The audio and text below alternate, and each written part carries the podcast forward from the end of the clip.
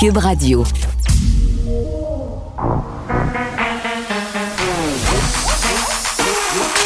Elle a une opinion sur tous les sujets. Pour elle, toutes les questions peuvent être posées. Geneviève Petersen. Cube, Cube, Cube, Cube Radio.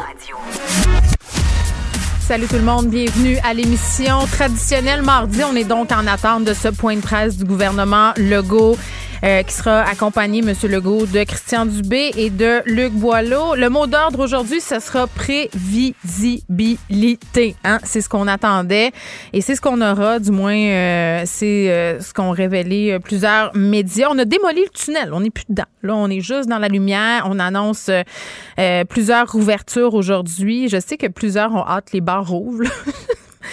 Ce serait dans les cartons pour le vingt-huit février. C'est ce qu'on apprend. Euh, fin aussi des consignes où on limite les rassemblements privés. Là, on sait que pour l'instant, c'est quatre personnes ou deux bulles. On devrait quand même euh, élargir tout ça, même si on va donner si des directives, si on veut, là, pour quand même contrôler le nombre de personnes. La santé publique qui recommanderait un maximum de dix personnes ou trois bulles euh, familiales. Mais concrètement, le nombre de personnes permises à l'intérieur d'un domicile ne serait plus euh, limité. Puis on le sait, là, après deux ans de pandémie, on est vraiment à bout, on est vraiment écœurés. Et euh, j'ai été quand même euh, assez surprise de voir que les gens, euh, bon, en grande partie soutiennent les mesures, euh, en fait, les protestations contre les mesures sanitaires parce qu'on est rendu là. On s'en va au point de presse. Le maire de Québec, euh, Bruno Marchand, la vice-première ministre, Geneviève Guilbeault, euh, la police de Québec, puis la Sûreté du Québec, je pense qu'ils ont fait un excellent euh, travail pour que tout se passe bien. Euh, mais au-delà euh, de la manifestation, je pense qu'il faut quand même constater là, que de plus en plus de Québécois qui euh, trouvent qu'il y a trop de contraintes euh, suite à, à la COVID. Et euh, je veux juste dire aux Québécois, je vous comprends euh, de, de, de, d'être tanné de ces contraintes-là, mais en même temps, je pense que c'est important qu'on se rappelle pourquoi on a mis en place ces euh, mesures-là. Essentiellement, euh, ben, on a un réseau de la santé qui était fragile même avant la pandémie. Il nous manquait d'infirmières depuis longtemps, même avant la pandémie. Puis évidemment, ben oui, on peut faire des efforts pour euh, recruter plus d'infirmières, en convaincre Euh, de passer à temps plein, de sortir de leur retraite.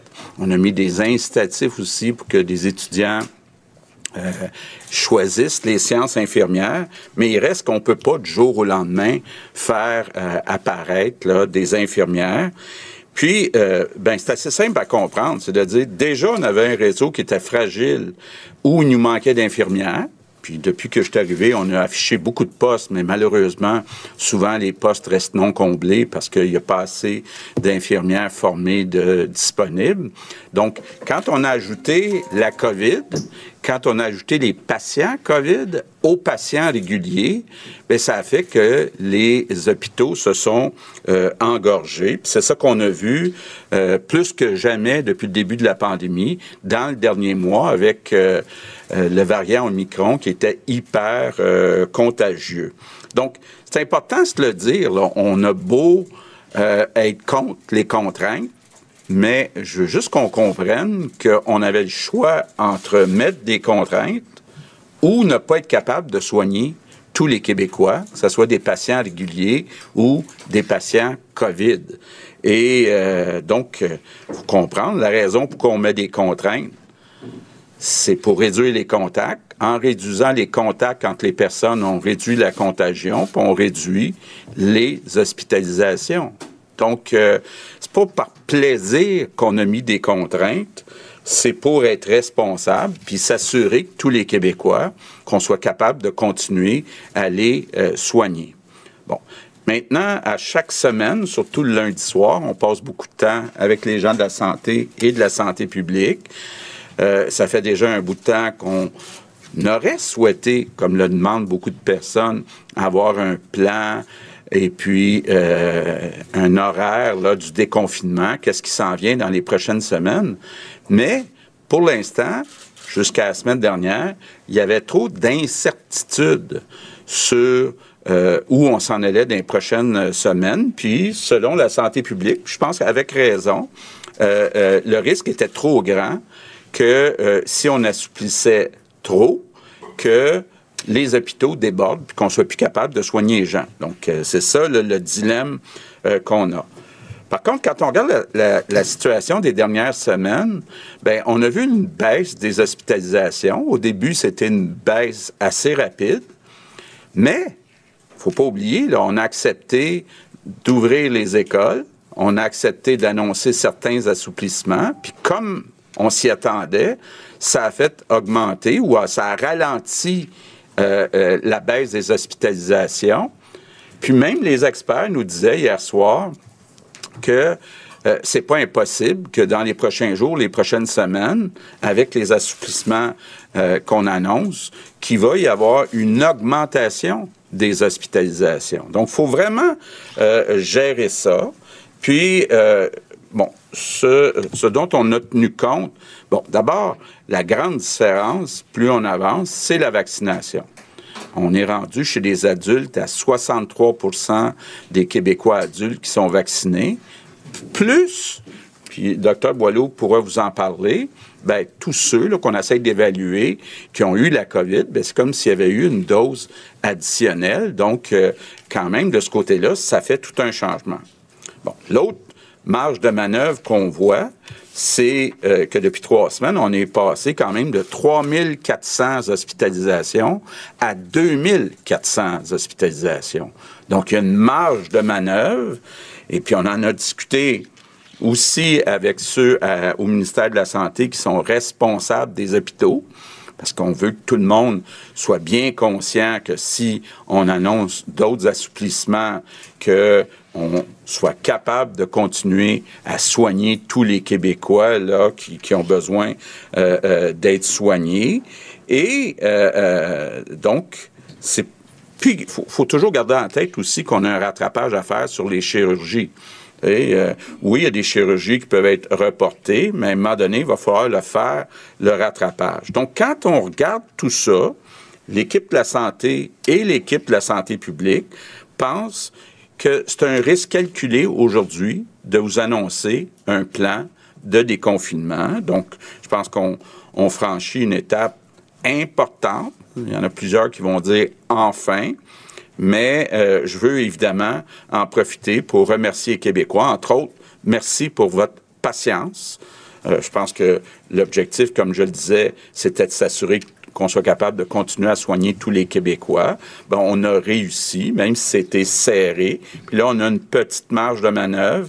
Donc, on vous annonce un plan de déconfinement. Donc, euh, j'y vais euh, par étapes. D'abord, samedi qui vient, douze février, il n'y aura plus de limite légale pour les rassemblements privés. Ça veut dire que dans les maisons, il n'y aura plus de limite légale. Par contre, la recommandation euh, de la santé publique, c'est de s'en tenir à dix personnes maximum ou des personnes de trois euh, adresses différentes. Euh, Puis ça, c'est un, c'est un gros changement là, qui est proposé, puis on a discuté beaucoup avec la, la santé publique. Évidemment, on le dit de plus en plus, il va falloir apprendre à vivre avec le virus. Ça veut dire quoi? Ça veut dire qu'il va falloir euh, soi-même, chaque personne, évaluer ses risques. Euh, j'étais avec combien de personnes, il y en a combien qui ont trois doses, il y en a combien qui ont plus de soixante ans, et cetera, et cetera. Quel risque euh, je suis prêt à prendre? Donc, ça va être aux citoyens, dans leur résidence, de dire, ben moi, j'accepte cinq, j'accepte dix, j'accepte quinze. Donc, il n'y aura plus de limite légale. Mais je, je le répète, la recommandation de la santé publique, c'est d'y aller graduellement, puis de s'en tenir à dix personnes ou trois adresses différentes. Maintenant, euh, toujours samedi qui vient, pour être cohérent, euh, dans les restaurants, on va aussi passer à dix personnes ou des personnes de trois adresses différentes par table dans les restaurants. Donc, euh, ça, ça va être dès euh, samedi qui vient. Euh, lundi prochain, quatorze février. Bon, déjà, la semaine dernière, on avait annoncé qu'on va pouvoir recommencer les sports pour les adultes. On va, ah non, on, on va euh, rouvrir les gyms puis les spas à cinquante pour cent. Ce qu'on ajoute aujourd'hui, toujours pour lundi prochain, quatorze février, c'est qu'on va avoir le droit de faire des matchs, entre autres des matchs d'hockey. On a beaucoup entendu parler. Je sais qu'il y a beaucoup de jeunes qui ont hâte que les matchs recommencent. Puis pour les spectacles extérieurs, ça va être cinq mille personnes maximum. Bon, ensuite, la semaine, lundi, le vingt et un février, tous les commerces vont pouvoir ouvrir à cent pour cent de capacité. Les salles de spectacle vont euh, rester avec un maximum de cinquante pour cent de capacité, mais on va enlever la limite de cinq cents, incluant pour le Centre Bell, le Centre Vidéotron, Place des Arts et autres. Donc, ça veut dire que c'est quand même un grand changement pour eux autres. Ils vont pouvoir aller à cinquante pour cent, mais sans euh, euh, la limite de cinq cents. Les lieux de culte, on va garder cinquante pour cent de capacité, mais toujours le vingt et un février, on va pouvoir passer de deux cent cinquante à cinq cents. Ensuite, le vingt-huit février, bon, d'abord, je disais tantôt, les matchs vont pouvoir recommencer, mais pas les tournois. Là. Les tournois, les fins de semaine, avec des gens qui viennent de plusieurs endroits, on, on attend au vingt-huit février, donc ça va être à partir du vingt-huit février qu'on pourra recommencer les tournois puis les compétitions. Bon, l'autre point important, le vingt-huit février, puis là aussi, c'est une question de gestion de risque, c'est que le télétravail va devenir juste une recommandation. Donc, ça ne sera plus obligatoire, le télétravail. On le sait qu'il y a beaucoup de centres-villes qui se plaignent qu'à cause du télétravail, c'est dur dans les euh, centres-villes. Il y a des euh, entreprises aussi qui se disent « je suis capable de gérer le risque, pas que les, les employés soient trop poches les uns des autres ». Donc, ça va devenir seulement une recommandation. Euh, puis à partir du vingt-huit février, bien, les lieux de culte, les salles de spectacle vont pouvoir ouvrir à cent pour cent, sauf le Centre Bell et le Centre Vidéotron. Et on va aussi, toujours le vingt-huit février, euh, permettre l'ouverture à cinquante pour cent de capacité des bars et des casinos, mais sans danse et karaoké. Donc, euh, bon, puis finalement, dernière étape, quatorze mars, d'abord, la danse puis le karaoké vont être permis.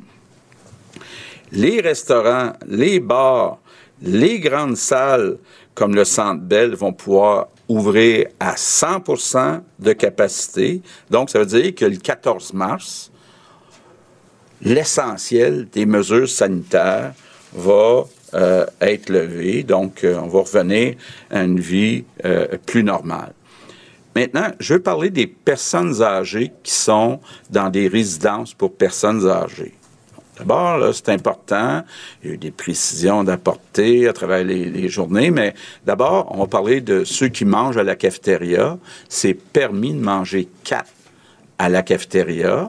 Puis, pour l'instant, les euh, C H S L D ont le droit à un proche aidant qui va dans les chambres, puis les R P A, deux proches aidants. À partir de samedi qui vient, tous les visiteurs qui ont un passeport vaccinal vont pouvoir euh, euh, aller euh, visiter. Puis c'est important, là, euh, on, par, on a parlé beaucoup de santé mentale. Les personnes âgées ont besoin d'avoir de la visite. Puis d'ailleurs, j'en profite là, pour euh, suggérer à tout le monde, allez visiter les personnes âgées. Ils ont besoin de ça. Ça fait partie de leur petit bonheur dans la vie. Euh, je conclue en vous disant... va falloir donc apprendre à vivre avec le virus. La COVID est là pour rester. C'est pas impossible qu'il y ait une sixième vague éventuellement, mais euh, euh, il va falloir vivre avec euh, euh, la COVID. Puis la meilleure façon, c'est évidemment d'aller chercher ces trois doses. Ou ceux qui ont deux doses puis qui ont eu la COVID, bien, de le faire dans huit semaines après avoir euh, contracté la COVID. Donc, je pense que je termine en vous disant, euh, encore une fois, merci à tous les Québécois d'avoir été euh, patients. euh, je pense qu'on a besoin plus que jamais que tous les Québécois travaillent ensemble, que ce soit les vaccinés, les non-vaccinés. Euh, tous les Québécois là, doivent travailler à revenir ensemble à une vie euh, plus normale, puis à gérer nous-mêmes nos risques. Mais je veux quand même envoyer le message. Euh, on vous fait confiance. Restez euh, quand même prudents.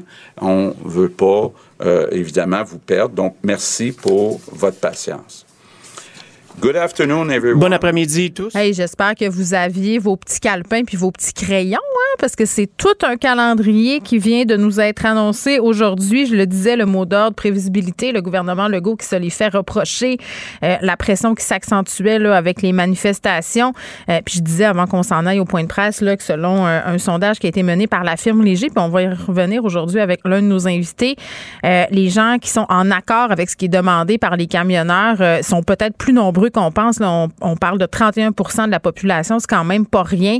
Euh, le gouvernement de Legault qui perdait des plumes là, tout récemment aussi dans les sondages, euh, notamment, euh, est-ce que ça pourrait s'expliquer par les mesures sanitaires et cette position là, assez rigide euh, par rapport euh, au déconfinement et au système de santé. Donc, le premier ministre Legault qui a commencé par revenir justement sur les manifestations et par faire ce constat qui est très, très évident. Vous allez me dire, là, mais quand même, je le souligne, il a dit de plus en plus de monde trouve qu'il y a trop de contraintes. On les comprend. Donc ça, c'est la bonne vieille cassette de M. Legault. Il comprend, mais en même temps, euh, il fait à sa tête.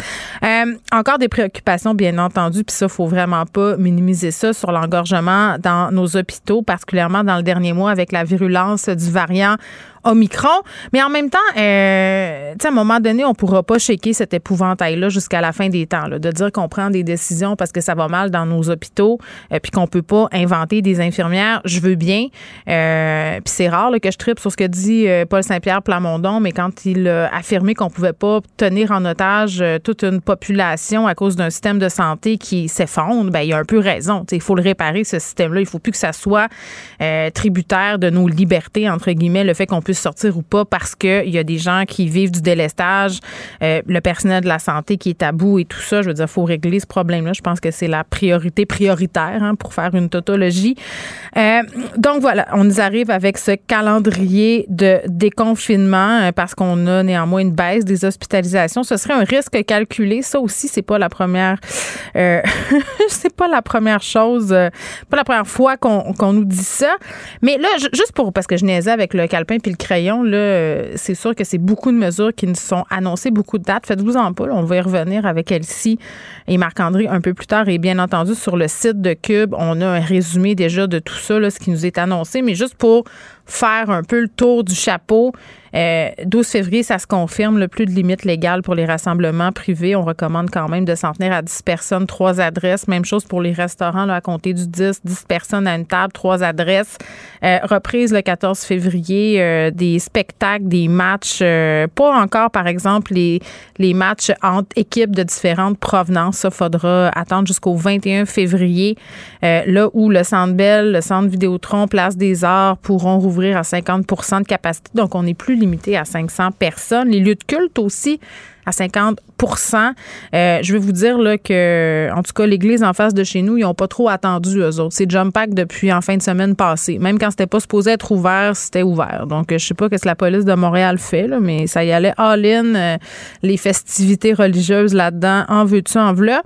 Euh, le télétravail, ça, c'est quand même assez intéressant, là. Euh, puis on, ça fait longtemps qu'on se le dit, là. À un moment donné, quand la vie va retrouver son cours normal, qu'est-ce que les entreprises vont faire? Parce que ça a été un réveil quand même assez C'est brutal là, pour certaines compagnies de se dire « Hey, ben coudonc, on n'a peut-être pas besoin de locaux dispendieux au centre-ville de Montréal tant que ça. On peut assurer, euh, si on veut, la productivité avec des employés qui sont éparpillés un peu partout. On a vu aussi des familles prendre des décisions assez drastiques, là, du monde quitter carrément la métropole pour aller s'installer en région, vendre la maison, aller vivre au chalet.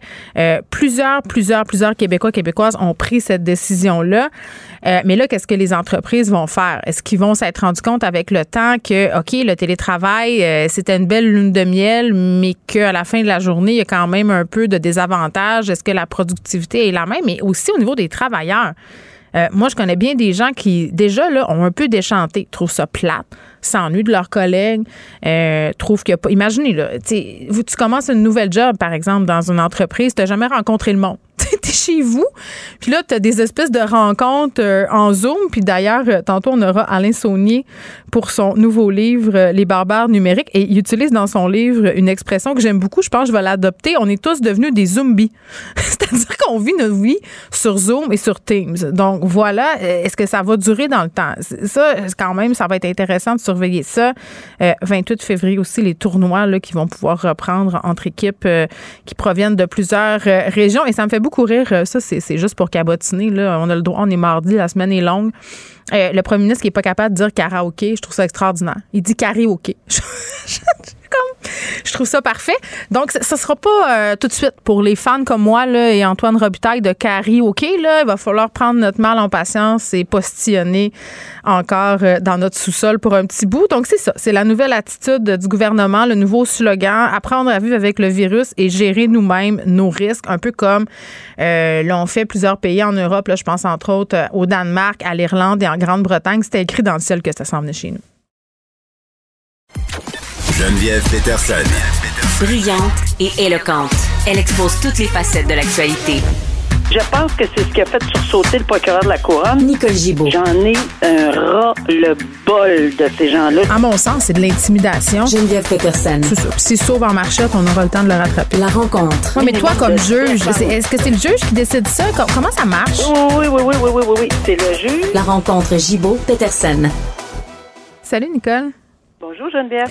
Bon, commençons euh, par parler d'un dossier qui est important. Là, on sait qu'en ce moment, on est dans une période où peut-être euh, la population, puis certaines communautés en particulier, ont une perte de confiance envers euh, les différents corps de police. Puis souvent, euh, on parle des polices autochtones, que c'est important là, que dans les communautés, on ait des policiers autochtones, qu'on ait des polices euh, genre issues de ces communautés-là. Là. Et là, euh, cette histoire-là, elle est particulièrement dommageable à ce niveau-là, je trouve, parce que c'est un policier du Nunavik qui a été condamné pour avoir violenter quelqu'un et qui a poussé un collègue à mentir. Euh, donc voilà, là, il s'est fait pogner et il va pouvoir dire adieu à sa carrière. Disons ça comme ça. Absolument. Et c'est dans le cadre de... Puis ce qui est dérangeant aussi, mmh. c'est que euh, il avait affirmé à sa collègue, là, bon, moi, ça me tente de marquer l'occasion là, de, d'être transféré ou quelque chose du genre. Il avait prévenu sa collègue qu'il voulait que ça brasse. Là. Ah, Mais oui, hein? euh, il avait arrêté quelqu'un. Ben, c'est ce qu'on lit, puis c'est ouais. ça dérangeant.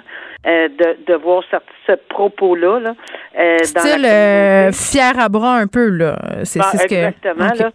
Et euh, quand il a euh, coffré là, cette personne-là, il l'a fait de façon extrêmement violente en lui frappant la tête là, sur euh, euh, la vitre là, qui sépare là, entre euh, oui, le, en avant dans la voiture. Oui. C'est ça. Et euh, il s'est fait mal assez. Euh, il a fait tellement mal à ce monsieur-là, à cette personne-là, mmh. qu'il est obligé d'aller à l'hôpital. Donc, évidemment, euh, il s'est frappé à la tête contre la, la mmh. cloison vitrée, puis il s'est rendu à l'hôpital. Mais là, euh, on ajoute, là, là, c'est déjà un voie de fait lésion, là, parce qu'il a carrément euh, fait des graves blessures, ben, des blessures, hein, tout, tout, tout au moins encore... Euh, à ce stage-ci, et il a demandé à sa collègue, euh, puis, il, puis ce qui est, c'est, c'est affreux de le voir d'un côté, mais c'est correct, puis bravo de l'autre. Pourquoi je dis ça? Parce que quand il a demandé à sa collègue de mentir... De le couvrir, de, ben oui. De, de le couvrir euh, et de dire, non, non, c'est pas ça qui est arrivé, là, tu diras que c'est tel, tel, affaire, là. Alors, c'est pas... Mais elle n'a jamais voulu... Et ben, elle chapeau à, à, cette, à cette policière-là, Nicole, ben, quand même. Bravo, parce que, tu sais, on entend souvent que ça soit dans un corps professionnel ou mmh. dans un autre, que ça soit à la police qu'on se tient, qu'on s'abrille, qu'on s'y, qu'on se, que ça soit dans un autre corps professionnel, euh, les médecins se tiennent tout et... Bon, mmh. peu importe, bien entendu. Il y a une solidarité, c'est ce qu'on, ben c'est oui. ce qu'on croit, puis souvent, c'est là, le cas moi, quand même, là. Je pense que vraiment, là, ouais. un gros bravo à cette policière-là qui a dit non. Moi, je refuse absolument mm. euh, de, de, d'y aller de l'avant avec ceci. Puis je ne mentirai pas à la cour et je ne tenterai pas de, de, de, de dire que c'est pas grave ce que tu as fait puis d'esquiver euh, ta responsabilité. Alors, voilà, il a été condamné et oui, il perd sa carrière. Mm. Alors, s'il pensait qu'il avait, euh, il voulait fêter son changement, là, parce que c'était pour ça, là. Euh, il voulait fêter son changement quelque part d'autre, là. Il était dans. D'aller va autre. Fêter son changement en faisant des travaux communautaires euh, et en peut-être euh, se réorientant. Il va peut-être devoir consulter un conseiller en orientation. Fait, mais c'est terrible parce que je le disais, puis je, je le redis parce que c'est ça qui est important dans cette nouvelle-là aussi, c'est qu'il y a déjà un sentiment de méfiance envers les policiers dans certaines communautés euh, avec les Premières Nations et tout. Donc ça, ça, ça fait toujours euh, du tort, là, justement, euh, dans cette optique de réparer les liens qui sont brisés.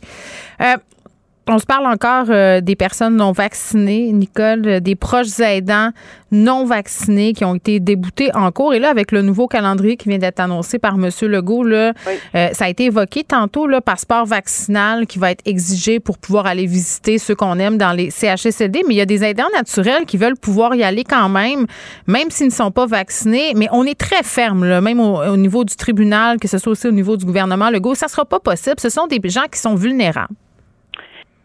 Oui, puis c'est avec beaucoup de compassion, de doigté, de, de, de qu'on lit là, la, l'écriture que ce juge-là a oui. fait dans cette décision-là. C'était pas facile, là. C'était vraiment pas facile de dire, écoutez, je ne peux pas accepter votre injonction pour, pour oui. suspendre le décret du gouvernement, ce qui a trait aux personnes aidantes non vaccinées, pour aller voir des gens en fin de vie. Premièrement, on va, tu sais, regarde, oui, c'est vrai que c'est terrible, c'est vrai que c'est dur, puis il le sait, il le réalise, sauf que il y est allé avec le droit. Et il le dit d'emblée, là. À, à, je veux pas, mais, mais je veux vous le dire, là, que j'ai, j'ai beaucoup de sympathie, j'ai beaucoup d'empathie, euh, mais je ne peux pas euh, me faire guider seulement par cette sympathie. Mm. J'aurais vraiment pour, souhaité le faire, là, j'aurais, j'aimerais le faire pour tout le monde, j'aimerais, mais je peux pas, parce que son rôle, ce n'est pas ça. Euh, au stade de l'injonction, il a euh, conclu, et il devait le faire. Je, je suis pas tellement surprise de cette décision-là, que les mesures sanitaires, c'était des mesures adoptées dans dans l'intérêt public, et pas. Et, et là, c'est, c'est sûr que c'est ça qui est difficile des fois à comprendre. Euh, mais mais c'est vraiment dans l'intérêt public. Puis il n'y a pas juste les gens, en, en les proches aidants non vaccinés, mais il y a tout un système euh, à l'intérieur de, de ces édifices-là qui, mmh. comment on protège les autres, parce que c'est extrêmement difficile quand ça commence à circuler. Et on le sait, on a eu des exemples, là. Alors, c'est avec... Euh, C'est avec, il s'est exprimé avec une très grande bienveillance, euh, ce, ce, ce juge-là. Euh, il disait évidemment que c'est un choix. Puis, c'est-à-dire, quand il s'est exprimé, il a dit, écoutez, ça doit être délicat à le dire, là, mais ouais. il l'a fait. Euh, je comp- peut-être que vous voulez pas être vacciné, là. Peut-être que vous, c'est un choix personnel, peut-être, peut-être, peut-être, mais essayez donc peut-être aussi de réévaluer là, sereinement mm-hmm. euh, et diligemment. Bon, votre choix. Est-ce que ça va passer ou non? Je ne je, je sais pas. Mais le, le passeport vaccinal est maintenu pour dans l'intérêt public, pour protéger pas juste une personne, mais tous les, les, les gens qui sont dans des, euh, des situations de vulnérabilité comme ces personnes-là. Nicole, le juge en chef du Canada, Richard Wagner, qui euh, dit que le système de justice doit se moderniser. Puis c'est un c'est, c'est juge en chef, moi bravo, hein, je, c'est un juge en chef qui est très, très, très proactif. Juge en, euh, un juge en chef de la Cour suprême qui n'a pas peur de... de ben, il ne va pas à tout, de, sur toutes les tribunes, c'est pas ce que je veux dire, parce qu'on on comprend pourquoi. Mais quand il y a des points pour l'avancement de, du système judiciaire ou pour euh, appuyer quelque chose là, qui, qui, qui est toujours de, pour, évidemment, re, euh, retrouver le moindrement un peu plus de confiance euh, dans le système judiciaire par quelques moyens, que ce soit par la technologie, que ce soit par... Euh, Puis, tu sais, il salue ce qui a été fait. Je, je comprends que le système de justice a été forcé à se moderniser en, en pandémie, mais lui, il le prend d'une façon tellement positive en disant, ben oui, ben regarde, là, c'est, ça nous a permis euh, de, de, de trouver des solutions de rechange. C'est sûr que c'est pas idéal. On en parlait l'autre jour ensemble. Tu as des espèces de, de procès qui sont assez euh, olé olé là sur mm-hmm. Zoom là, mais mais quand même là, il y a, y a puis en plus, ça économise énormément de temps. Et de toutes sortes de choses, parce que quand les avocats de Vancouver euh, ont à se déplacer jusqu'à Ottawa, ou et cetera, ou, mais là, s'ils peuvent avoir des audiences euh, par visioconférence, Ben, ça fait beaucoup d'économies de, de, de, pour ces gens-là aussi, là, de, de se trimballer, économie d'essence, économie de tout ce qu'on voudra. Là, c'est... Et je pense qu'il est très avant-gardiste et il maintient ce discours-là depuis le début et on sent que c'est pas quelqu'un qui est enfermé dans sa tour d'ivoire à la Cour suprême. C'est ce que j'apprécie beaucoup, puis je pense qu'en général, les juristes apprécient cet homme beaucoup pour sa transparence mmh. et aussi pour euh, tenir euh, le drapeau haut et fort de, oui. d'un système de justice qui, qui veut s'améliorer. Puis disons en terminant que oui, c'est pour améliorer le système de justice, les délais, mais c'est aussi oui. pour que la justice soit accessible à tous. Puis ça, je Exactement. pense que c'est vraiment euh, la pierre angulaire de la réforme que souhaite euh, le juge Wagner. Merci beaucoup, Nicole. Merci. À demain. Au à revoir. Demain. Geneviève Petersen. Une animatrice pas comme les autres. Cube Radio. On retrouve l'ami Vincent Desureau. Salut. Salut. Bon, une triste histoire en Italie, Vincent.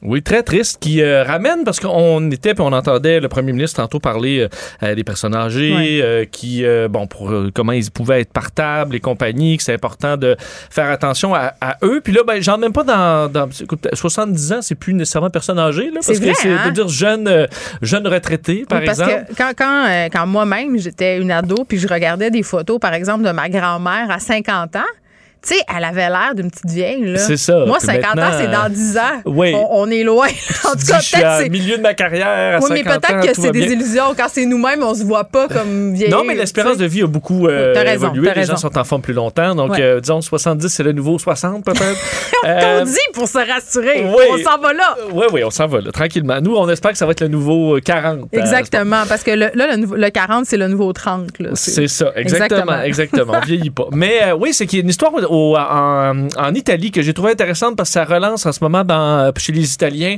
un débat euh, concernant la façon dont on, on traite les autres. Euh, bon, oui, les personnes plus âgées, mais dans ce cas-là, on parle effectivement d'une, malade, d'une personne de soixante-dix ans euh, qui, qui est pas, on parle pas d'une personne euh, en fin de vie. Là. Non. Euh, c'est que la police, dans les derniers jours, est tombée sur une dame euh, qui était carrément momifiée, assise sur sa chaise euh, de sa cuisine, Euh, figée là dans le temps depuis sa mort il y a deux ans.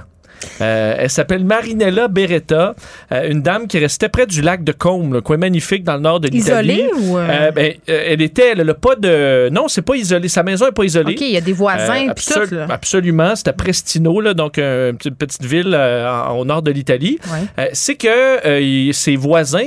Sa mort est tombée à peu près en début de pandémie. Là, on parle de fin de deux mille dix-neuf, mais donc quelques mois plus tard, on commençait à être dans la pandémie. L'Italie était frappée très dur en début de pandémie. Ouais. Et les voisins pensaient qu'elle avait déménagé en disant bon, elle est retournée euh, euh, parce que le coin de, du nord de l'Italie avait été frappé très vite. Tout le monde était enfermé à la maison, donc exact, euh, on, nécessairement t'es moins peut-être attentif aux mouvements autour là. C'est ça, on n'a pas fait de suivi chez la madame. La madame avait pas de euh, de famille proche, euh, visiblement avait pas d'amis proches oui, parce qui que la ça, surveillaient. C'était ma prochaine question. Les Italiens culturellement accordent beaucoup d'importance euh, à la famille, donc c'est surprenant quand même oui. qu'une dame comme ça soit seule. Et d'ailleurs j'arrive à ça, la famille italienne, parce que c'est ce qui chamboule aussi beaucoup de gens c'est c'est, ça, dans cette hein. histoire-là. C'est que là, euh, il y avait des gros vents dans les derniers jours dans ce secteur-là et la police est allée faire un tour parce qu'une de ses, une de ses branches, le terrain était laissé un peu à l'abandon, on le comprend. Euh, une des branches était sur le point de tomber sur des fils, ça représentait des dangers et c'est en entrant chez la dame qu'on s'est rendu compte qu'elle était morte, mais momifiée, là, séchée là depuis deux ans. C'est épouvantable. Euh, et là, euh, le, le, le ministre, la ministre de la Famille a dit ce qui est arrivé à Marinella Beretta, c'est, euh, ça, ça fait, nous fait mal à notre conscience, c'est de la solitude oubliée. Euh, dans le journal le plus lu là, du, du, du coin, le journaliste qui disait c'est la, la solitude qui a, qui a un visage là, maintenant, euh, parlant d'une vie invisible qui, euh, qui, qui nous apprend une terrible ouais. leçon, justement parce que chez les Italiens, tu le disais, ça a toujours été l'image qu'on se fait de la famille italienne. Oui, c'est des familles c'est serrées, des grandes familles, la, la, la maman italienne qui fait la bouffe pour tout le monde, puis euh, on se rencontre pour faire euh, les euh, on est cliché, toujours trente-deux pour manger. De sauce tomate, oui, puis oui. et compagnie. Oui. Mais c'était quand même ça, là. On dit les, la, la, la famille paysanne, mm. plein de branches qui se réunissent, c'est ça l'histoire de l'Italie. Et là, on dit la, la, la, la modernité, la famille moderne est réduite, de sorte que non seulement les gens meurent seuls, mais dit, dit, le, le, le journaliste qui écrivait l'article principal euh, sur la, la, la, la une du journal là, disait euh, non seulement on meurt seul, mais encore pire, on vit seul. Et c'est probablement ouais. encore pire. Et elle dit, euh, elle dit le, le, le, le, ce qui est le plus triste là-dedans, c'est pas tant qu'elle est morte seule, mais c'est que personne ne s'est rendu compte qu'elle était en vie. Euh, donc, pas d'entourage, c'est qu'elle était seule quand, quand elle était vivante. Mais, tu sais, je comprends euh, que ça touche les gens parce que c'est une réflexion qu'on a ici aussi. Je veux dire, avec l'éclatement de la famille, tu, tu l'as un peu évoqué, là, il euh, y, y a de plus en plus de gens, tu sais, qui divorcent, qui restent seuls, qui n'ont pas d'enfants, tu sais, pour plein de raisons.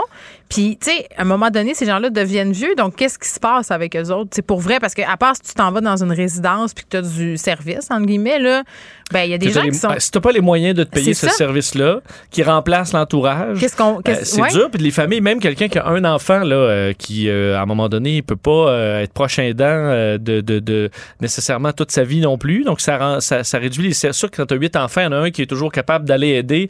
Euh, Mais moi, c'est un moi... truc qui me stresse énormément. Moi, je suis enfant unique. Puis je oui, me dis, ben c'est ça. Tu sais, nos parents. Ouais, là, de parents séparés, moi, donc, ils habitent plus ensemble. Là, qu'est-ce qu'on va faire? Falloir les remettre ensemble d'une petite chambre.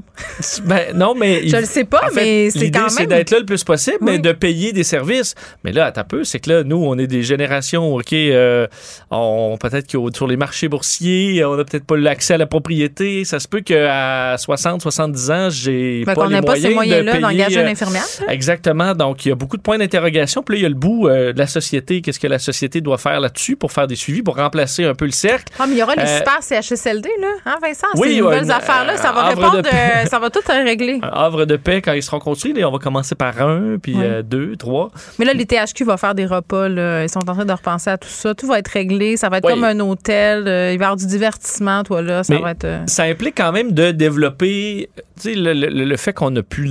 Il y en a plein qui n'ont pas de frères et sœurs, c'est mon mmh. cas, là, par exemple. Ouais. Euh, va falloir avoir un entourage quand même. Et là, tu as des liens d'amitié qui doivent être forts. Oui. Euh, sauf que tes amis vieillissent quand même.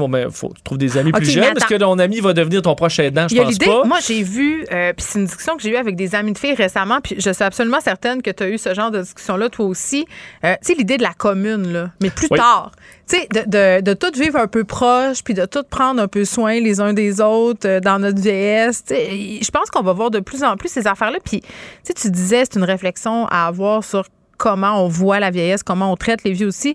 Euh, il y a un balado qui est formidable qui s'appelle « Devenir Margot », c'est sur Télé-Québec. C'est une fille qui accompagne son père dans la démence, dans l'Alzheimer. Cet homme-là qui a quatre-vingt-neuf ans, puis elle le voit euh, au jour le jour, euh, finalement, euh, ne plus être lui-même, devenir carrément une autre personne. Puis elle dit « C'est fou quand même comment on... on on pouponne les poupons, c'est-à-dire des, des, dans le fond des, des humains qui sont comme les gens dans la situation de mon père, défendre, qui sont qui... vulnérables, mm-hmm. qui sont incapables de prendre soin d'eux-mêmes, qui ont des... Euh, ben, dans le cas de son père, c'est des pertes cognitives, mais dans le cas d'un poupon, c'est parce que son cognitif n'est pas encore rendu à se développer. On prend soin des bébés, mais les personnes, on veut pas voir ça parce qu'on a peur que ça nous arrive finalement. On ne laisserait pas qu'on... le bébé dans sa couche euh, non? Une, une journée et demie. Ben, zéro, mais, mais on dirait que les personnes âgées, c'est, c'est pas grave. Puis à la limite, ça nous écœure. T'sais, on trouve ça laid, on trouve que ça pue. Euh, moi, j'allais voir ma grand-mère au C H S L D, puis j'étais traumatisée, Vincent, de, de, par, par les odeurs, par tout ça. Alors que, tu sais, c'est, c'est un profond manque d'humanité qu'on a tous, là. Oui, puis là, une des choses qui m'inquiète, c'est qu'on se disait à la première vague, là, on a un réveil là, sur l'état de là nos. Là. Euh, oui, on de se disait aussi personnes âgées. Euh, combien de temps ça va durer. On se disait ça, toi, puis moi, je m'en rappelle. Oui, oui, tout à fait. Mais là, on se disait, OK, il y a un choc, là, on va investir, on va mettre ben les oui. ressources, on a engagé plein de préposés et compagnie. Euh, oui, sauf qu'on voyait, là, dans les dernières semaines, j'ai des cris du cœur de, de, de préposés aux bénéficiaires près de moi qui disait l'histoire d'enfermer des gens triple vaccinés euh, dans leur chambre toute la journée parce qu'il y avait eu une éclosion à côté ou quoi que ce soit. Mmh. Euh, pas les as, pas les permettre, leur permettre de manger à la cafétéria. T'as des cas de même là, des gens où tu, tu les as encore privés de liberté, de toute euh, stimulation aussi. Euh, aujourd'hui, là, alors qu'on devait avoir fait ce réveil-là il y a deux ans, mmh. ça, ça m'inquiète que tu retombes encore là, puis on voit dans notre désir de revenir à une vie normale, dans ce, ce, cette pression-là ouais. de revenir à la vie normale, il y a, il y a beaucoup de ben là, on, les autres, ils Mmh. les autres, ils mourront. Là. Ben ça, mais puis, euh, y a la, la vie vivre, vaut là. moins. Ben, la vie des personnes âgées, comment on entend ça, que ça, ça valait moins. Puis en plus de ça, c'est de dire aussi, OK, ces gens-là ne sont plus des citoyens qui contribuent activement à la société. Donc, pourquoi, pourquoi moi, je paierais pour eux autres? Oui. Alors comme... que si on est là, c'est à cause d'eux autres. Oui. Tout comme les... Euh, j'ai une pensée pour ceux qui sont sur les listes d'attente en chirurgie. Ah, ben oui. Parce que j'entendais les, les manifestants toute la fin de semaine dire, ben, nous, on veut retrouver notre liberté, liberté, liberté. Mais il y en a plein en ce moment que leur liberté est impossible parce qu'ils ont des douleurs, euh, ils, ouais. ont, ils sont en attente d'une chirurgie au dos, à un membre, euh, ils ouais. sont en attente d'être traités, et ces gens-là peuvent pas sortir chez eux parce que normalement, ils, ben, ils attendent cette opération-là, et la liberté, elle leur est privée parce que il, le système de santé peut pas s'occuper d'eux. Système de santé pour lequel ils paient, là, ils ont payé avec leurs impôts dans, dans certains cas toute leur vie, et là, ben, tu te dis, ben non, parce que, écoute, ton, ton, ta, ta liberté à toi, elle va attendre. J'ai un monsieur qui m'a écrit, ça fait peut-être une semaine et demie, puis ils sont plusieurs dans sa gang, là. Lui, c'est un gars qui travaille en construction d'une cinquantaine d'années. Il a travaillé toute sa vie, Vincent. Assez physique comme métier, là, évidemment, la construction. Ouais. Il a mal à une hanche. Euh, il faut qu'il y ait une chirurgie là, au bas du corps, ça oui. comme ça. Euh, mais il est victime de délestage et il me disait, Geneviève, écoute, c'est épouvantable, il y a plein de gens qui sont dans ma situation. Je comprends qu'il faut attendre, je comprends qu'il y a des cas qui sont plus prioritaires, mais dis-moi, je peux plus travailler, j'ai trop de douleurs, les injections euh, de cortisone et tout ça, ça ne fonctionne plus. Euh, j'ai le droit à tant de semaines de prestations de maladie, mais au bout de ça, plus rien. Et là, il me disait, moi, j'attends, je, je, je suis rendue au bout de toutes ces prestations-là, donc là, qu'est-ce que je fais? Je sors mes économies. C'est terrible, là. Pense-y. T'sais, tu t'attends une opération pour pouvoir ouais. aller travailler. Lui, le système de victime... santé, il a payé toute sa carrière. Ouais. Au moment où il en a besoin, là, ben, t'es victime on, de délestage, il faut que tu sortes ton cash parce que t'es au bout ouais, des prestations. Tu sais, il ben, n'y a pas les moyens d'aller au ben, privé. C'est ça. Ben, je pense sur à la chirurgie... au privé, sauf que ça dépend qui ouais, peut ouais. y aller ou pas. Ben, c'est ça. Euh, c'est pour ça que la notion de euh, la liberté, euh, ben, en ouais, c'est temps, la liberté, c'est, c'est, c'est euh, la, la, la, la tienne, oui, mais l'autre. Mais celle le gouvernement Legault fait quand même un peu de, de, de détournement. Là. C'est-à-dire que c'est facile d'a, d'agiter cet épouvantail-là, qui, qui est réel, ceci dit. Ben, là. Il est très réel. Sauf, que, sauf qu'en même temps, euh, on ne peut pas juste dire ça. Il faut trouver des solutions, il faut réparer les problèmes. Je veux dire, tu ne peux pas juste ouais, dire non, à cause du système ré- de santé. Réparer le système de santé, c'est un problème de fond. Il va prendre des décennies. Là. Non, mais il va prendre des décennies. Je là, tu as une file d'attente là. là. Ah ouais. euh, donc, c'est sûr, quelqu'un qui me dit euh, ouais, ben moi, j'ai vraiment hâte d'aller faire le karaoké. Le je karaoké. comprends. C'est vrai que j'ai hâte. J'ai tout à fait oui. hâte aussi. Je vais être là le premier soir, probablement. Oui. Mais, le deuxième, euh, peut-être. Aussi. J'aimerais ça quand même, si je, j'ai un accident de voiture, qu'on soit capable de, de m'opérer. Là. Exact. Puis des euh, gens qui ne peuvent pas travailler en ce moment parce qu'ils attendent des opérations puis sont en douleur. Ça. Donc, il y a quand même ce rappel-là aussi que oui. c'est un équilibre, mais euh, je trouve que souvent, on est juste d'un bord ou de l'autre. Il faut trouver l'équilibre. C'est ce que tentait de faire Joël Lightbound, visiblement, aujourd'hui. Est-ce qu'il a réussi? Ça, je ne sais pas. Ah, ça, c'est ce député qui a dit... Euh... Écoute, sorti je... de front contre Justin Trudeau. Il a-tu démissionné, finalement? Non, écoute, okay. il veut rester... Euh, c'est, c'est peut-être, est-ce que c'est le parti qui va le démissionner? On verra. Parce que on... lui, il a dit, je compte la vaccination obligatoire des fonctionnaires. C'est ça? Oui, il dit okay. que Justin Trudeau gère avec les sondages puis de la politique plutôt que la science, mm. ce qui est un... Ben, c'est une grosse... lourde, lourde ouais, sortie. Ouais. Surtout, moi, mon problème, parce que son discours était très sensé, très posé, ouais. Joël Lightbound. Mon gros problème vient d'être élu avec... À, à, sur la même photo, là, la même pancarte avec Capitaine Mesure, là, alors que ça allait mieux pendant la campagne ouais. que présentement. Alors je là, sais. tu viens d'être élu en disant « oui, oui, mesure, mesure, mesure ». Puis là, tu, t'a, t'a, écoute, t'arrives trois mois plus tard, les hôpitaux mm. sont, sont pleins à craquer.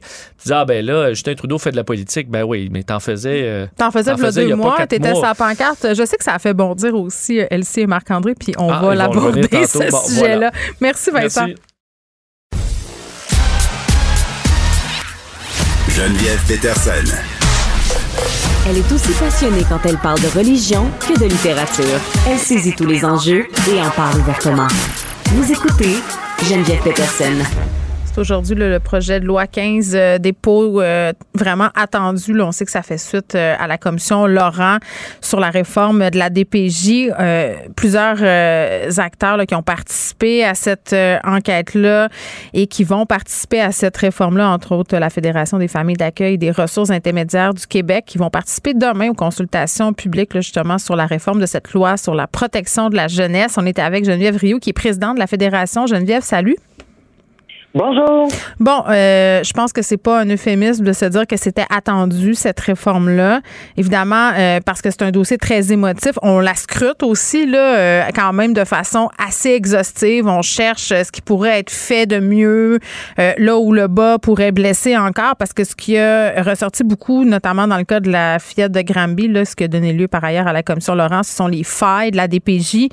Euh, vous, comme famille d'accueil, évidemment, comme représentante des familles d'accueil, vous êtes au première loge, vous les voyez, vous les vivez, ces failles-là. Euh, ma première question, elle va être bien simple, là, Madame Rioux. Est-ce que vous trouvez que Québec va assez loin dans son projet de réforme de la D P J? En fait, ce ne sera pas un secret pour personne là, à partir de demain, mais euh, je me permets de vous le nommer parce que le gouvernement est déjà au courant. Oui. Euh, au niveau de la Fédération, on considère que ça ne va pas assez loin présentement, euh, qu'ils doivent... Euh, toujours en lien avec la Commission Laurent, qui doivent pousser un peu plus fort leur mmh. projet. Le ministre nous, euh, nous annonçait une grande réforme. Actuellement, on n'est pas là. Ouais. On est euh, dans un état du droit. On vient réécrire, peut-être nuancer, enlever quelques zones de gris, mmh. mais c'est pas encore assez.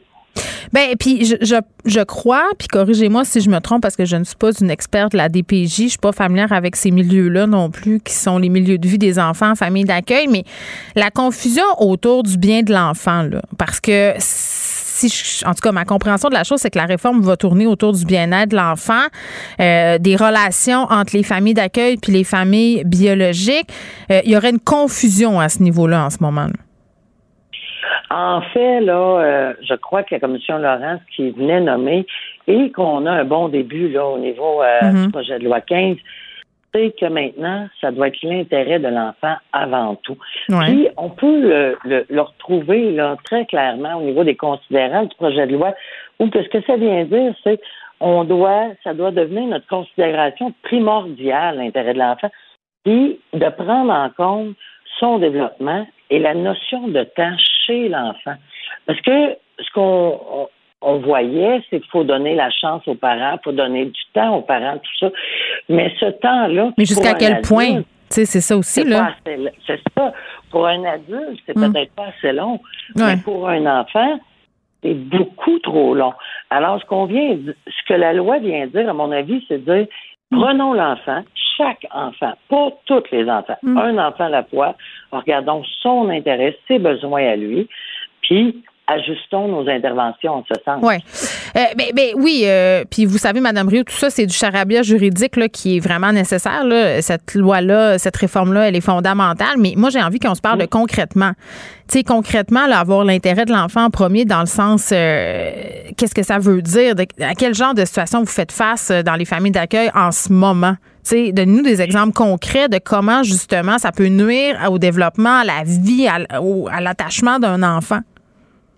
Bien, on parle d'un très jeune enfant qui peut arriver dans les premières semaines de vie dans une famille d'accueil. Ouais. Et ça peut, actuellement, juridiquement parlant, prendre deux ans, deux ans et demi, avant qu'un juge puisse dire est-ce qu'on s'en va en placement majorité chez la famille d'accueil ou un retour chez le parent. Mais il faut mmh. comprendre que ce deux ans, deux ans et demi de vie chez l'enfant, c'est la seule chose qu'il a vécu et on va, le lien ne s'est pas fait avec le parent. Que par principe que c'est le parent biologique, mmh. on va déraciner l'enfant mmh.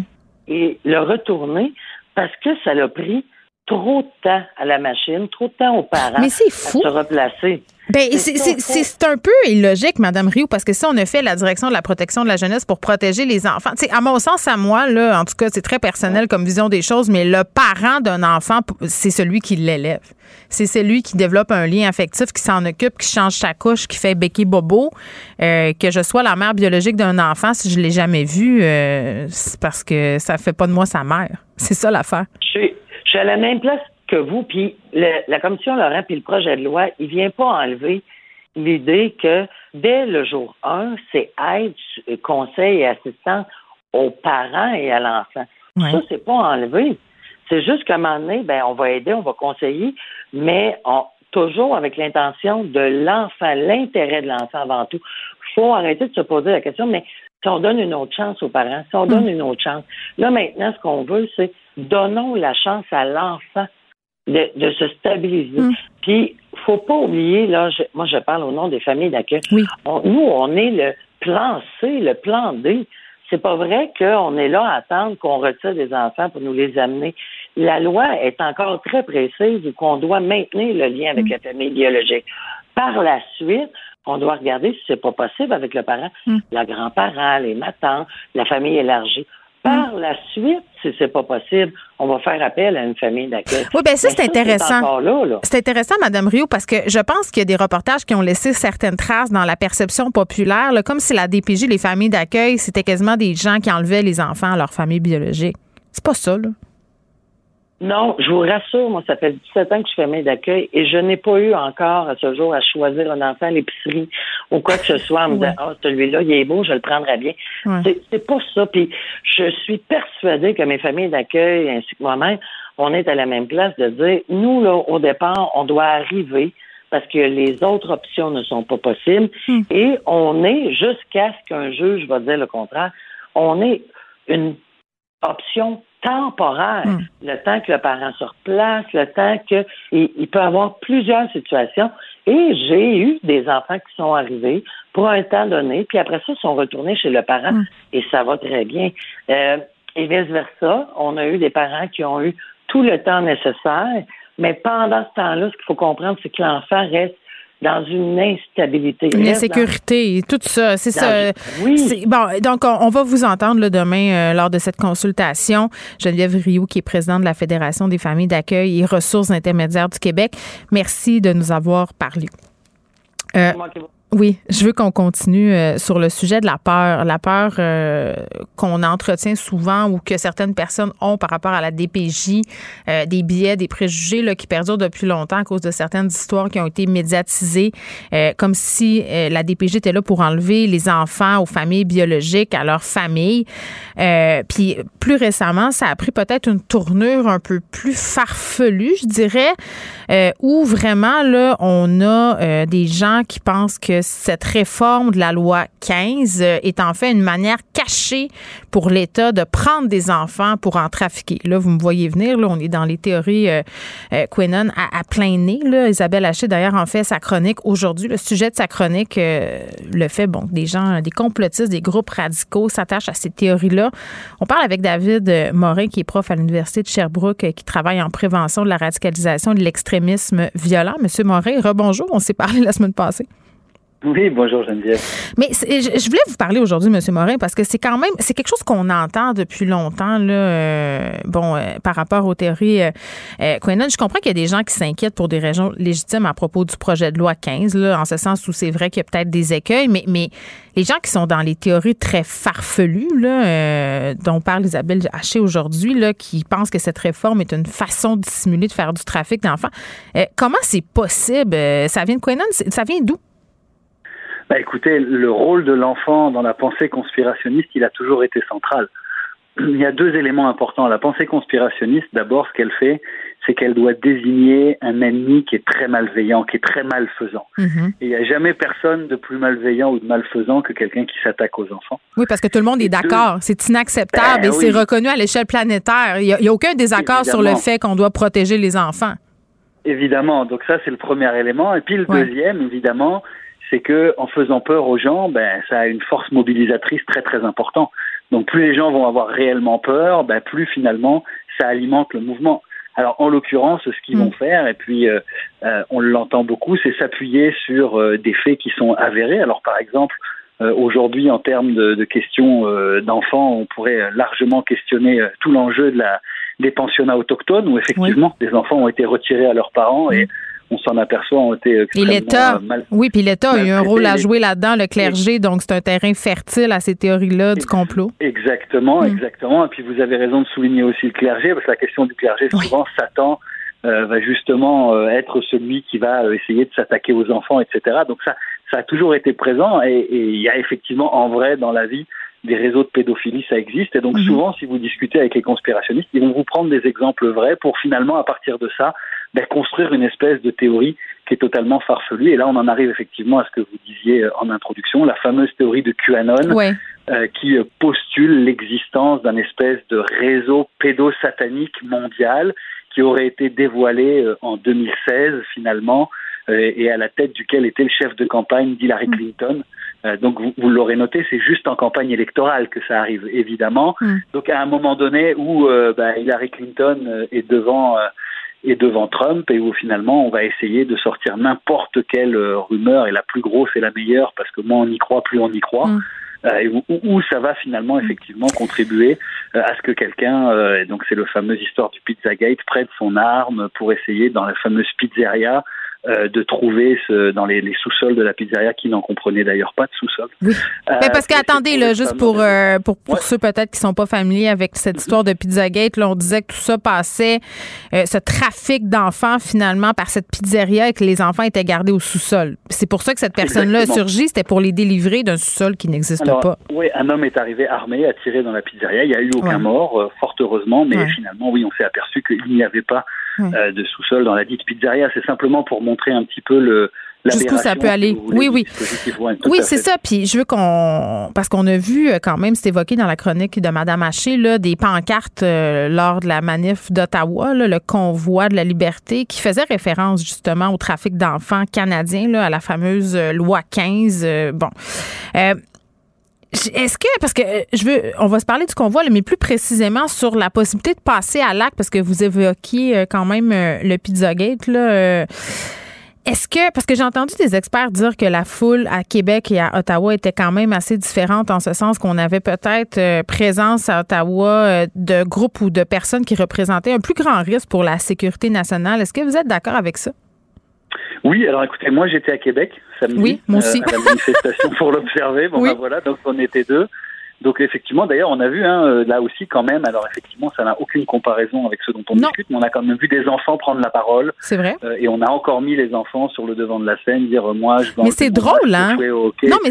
C'est drôle, rappelez-vous du scandale qu'il y a eu avec l'émission de Julie Snyder où on l'a accusé d'instrumentalité, d'instrumentaliser des enfants, c'est parce qu'ils le font eux aussi là. Oui, et puis quand on vient en famille, avec les enfants, mmh. et cetera, ça a un côté euh, symbolique très très fort. Donc c'est sûr que les enfants sont instrumentalisés euh, dans ce euh, dans ce mouvement-là, mmh. c'est une certitude. Cela dit, pour répondre à votre question, effectivement, oui. à Québec, on a vu que euh, c'était quand même plutôt familial, plutôt bon enfant, euh, à l'exception peut-être quand même des discours... Euh, Euh, très agressif à l'endroit notamment des médias. En oui. tout cas, je ne sais pas si vous avez perçu la même chose que moi. Oui, mais ben, j'ai beaucoup entendu euh, Rambo Gauthier s'en prendre aux médias, euh, d'autres personnes aussi euh, euh, qui étaient à la tête de convois. Là, ça, bien sûr, euh, qu'on les entend fort, disons ça comme ça. C'est ça. Mais globalement, effectivement, ça n'a rien à voir avec Ottawa et je pense qu'une des raisons, mmh. euh, en fait, il y a au moins deux raisons. Euh, la première, c'est que à Ottawa, il y a effectivement euh, une politisation très très forte de ce mouvement-là, qui est largement, euh, je vous dirais, alimentée par des gens qui n'ont pas vraiment à cœur euh, euh, le gouvernement ouais. euh, Trudeau. Patrick et King, donc, euh, Tamara Lynch. Exactement, et donc le, ça dépasse la question des mesures sanitaires. Il y a quelque mm. chose de sous-jacent qui est vraiment l'imposition d'un agenda. Mm. Euh, de déstabilisation du gouvernement. Ouais. Et euh, le deuxième, la deuxième raison, c'est que réellement, il y a des groupes Euh, extrémistes de droite qui sont beaucoup plus présents euh, sur zone qu'il n'y en avait par exemple à, à Québec. Donc ces deux raisons-là font qu'on a une espèce de pourrissement de la de la situation et évidemment c'est sans commune mesure avec le fameux six janvier euh, et la, la, la oui c'est ça, il y a beaucoup de gens qui oui est-ce que ça allait devenir Mais aussi important le convoi parce que là c'est rendu qu'on en parle dans le New York Times, est-ce que ça, ça va prendre une charge ouais. symbolique aussi importante que l'invasion du Capitole? Non là, je peux pas croire.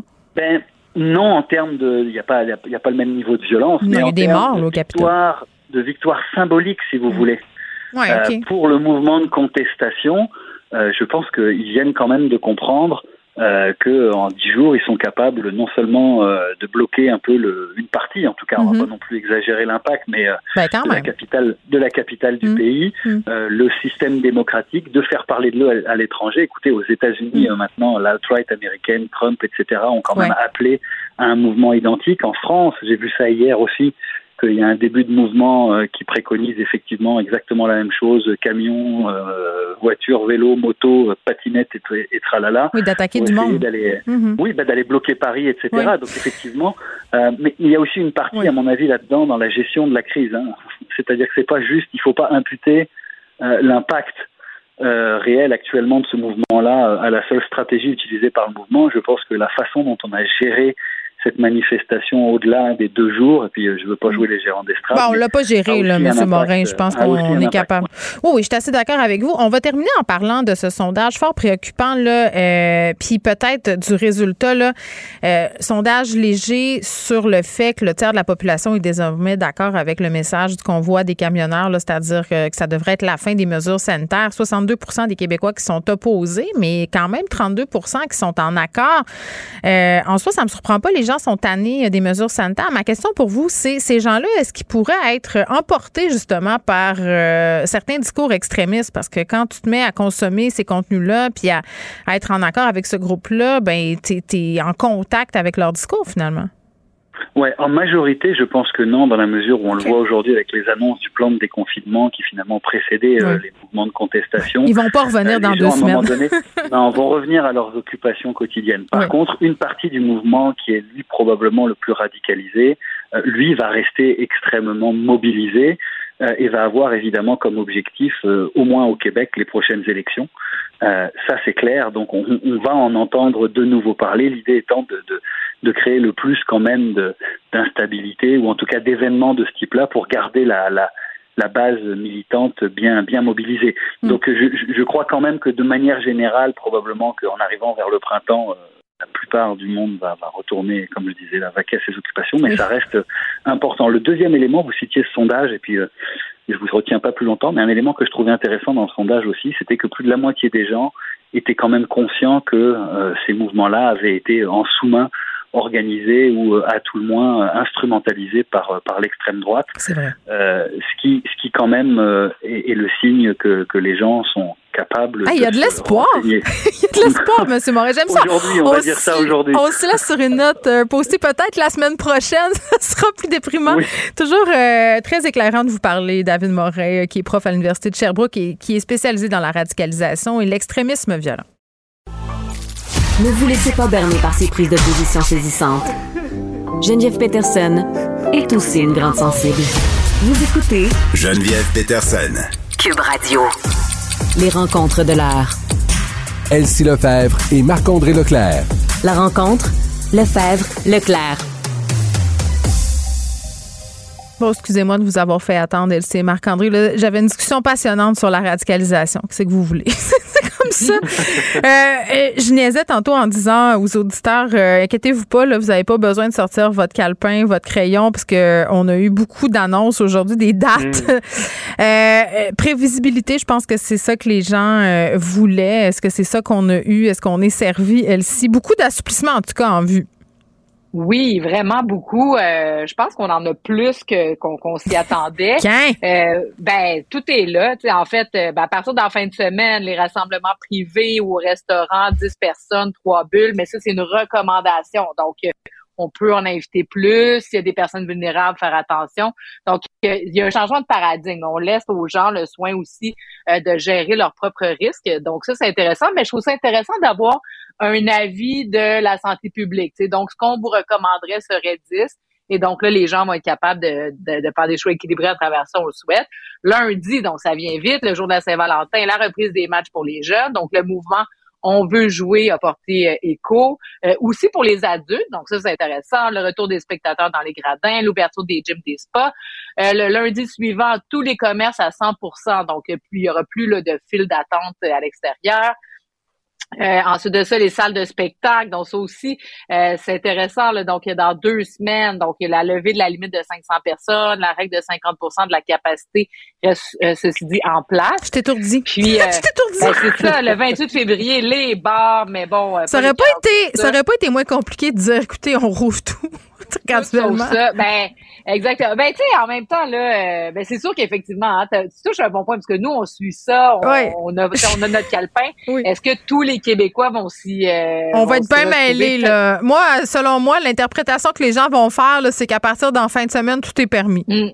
Exactement. Tu sais, puis là, le télétravail obligatoire dans deux semaines, les salles de spectacle à cent pour cent là, dans deux semaines, c'est quand même vite, là, le vingt-huit février, la réouverture des bars, des casinos à cinquante pour cent, puis le quatorze mars, en gros, c'est la date où on revient à la vie normale. Puis je, je me rappelais, là, l'année passée, euh, Montréal, tu sais, l'année passée, on avait encore les codes de couleur, là, tu sais, donc il y a certaines ah, zones non. comme Montréal... Ça, on a attendu jusqu'au mois de mai avant, tu sais, on pouvait même pas, parce que je sais, parce que c'est ma fête, puis on s'était réunis dans un parc.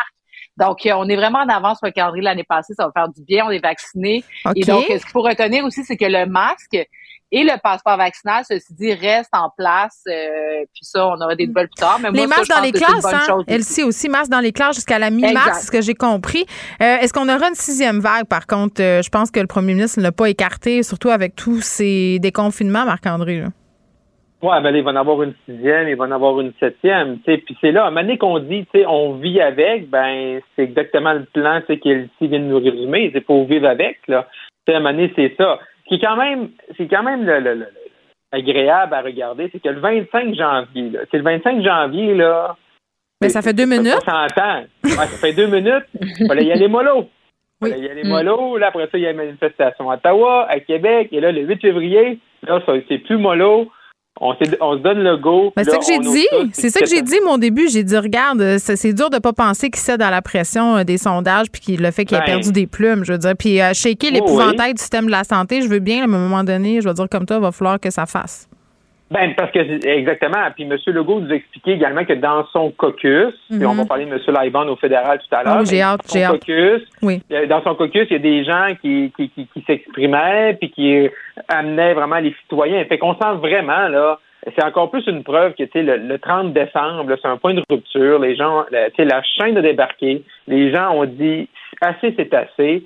Fait que là, euh, il n'y avait comme pas le choix parce que, tu sais, là, là, la semaine passée, là, on disait « Ah, plan, un plan, on n'est pas prêt. » Et là, aujourd'hui, on a un beau plan jusqu'au quatorze mars. C'est sûr, c'est complexe, mais c'est mieux ça que rien. OK? Je ne veux pas qu'elle retourne en arrière. Non, mais ça nous prenait quelque que chose euh, pour se raccrocher, non, là. Oui, oui. Puis les gens, au moins, sont capables de... Bon, les gens, là, les employeurs, là, on mm-hmm. dit « Télétravail n'est plus obligatoire à partir du vingt-huit février. » Mais là, ça se prépare. Comment tu les ramènes? Mais ça va être gens? intéressant, là, ça, à suivre, Elsie Marc-André. Je oh, me posais la question oh, oui. tantôt, euh, parce que là, ça fait déjà quelques mois. La lune de miel est finie. Ce sera à voir euh, les décisions que vont prendre certaines entreprises et, et les gens aussi qui ont peut-être fait des, des choix de vie, là, puis qui les regrettent un peu, finalement. Tu sais, ça va être une expérience bon. sociologique, là. On va la vivre. Exactement, mais je pense pas qu'on va pas revenir en arrière comme c'était parce qu'effectivement les habitudes se sont prises, puis les oui. entreprises qui étaient frileuses, tu sais, je me rappelle les combats là pour notamment justement la conciliation famille-travail, ah, de permettre oui. à, à des à des femmes, à des mères, et cetera de pouvoir rester à la maison avec des jeunes enfants la semaine de quatre jours mm. euh, où il pourrait y avoir des heures à la maison, c'était le compliqué. Donc là on est vraiment en un changement de paradigme. Ça c'est un élément je pense positif euh, qui a dû rapporter la COVID. En même temps, il y a des enjeux de développement économique, notamment des centres-villes. Donc, une grande ville comme Montréal, là, il y a un enjeu parce que les tours à bureaux étaient occupées à pleine capacité. Et là, ben, il y a un effritement. Puis, est-ce que les grands employeurs ou les nouvelles, euh, les nouvelles pousses vont s'établir dans les centres-villes, euh, dans les espaces à bureaux où on prend du pied carré? Donc, euh, et puis, tu sais, rappelons-nous que la tendance avant la COVID, c'était des grands espaces, des aires ouvertes où tout le monde, tu sais, euh, travaille dans la dans la même pièce, à des grandes tables communes. C'est tellement le fun, euh, c'est tellement le fun les open space, on le vit ici. Ben oui, sauf que dans un contexte pandémique, c'est où moins là, le les fun. gens vont revenir, c'est oui. ça. Puis la sixième vague, on veut pas en entendre parler, mm. mais tu sais, on voulait pas entendre parler non plus au mois de décembre là, de, d'un micron. Puis on a comme un peu fait la sourde d'oreille, on s'est pas fait vacciner, puis eh, ben, on s'est retrouvé dans le pétrin qu'on qu'on connaît. Donc, qu'est-ce que ça va être à l'automne prochain? J'espère qu'on n'en parlera plus.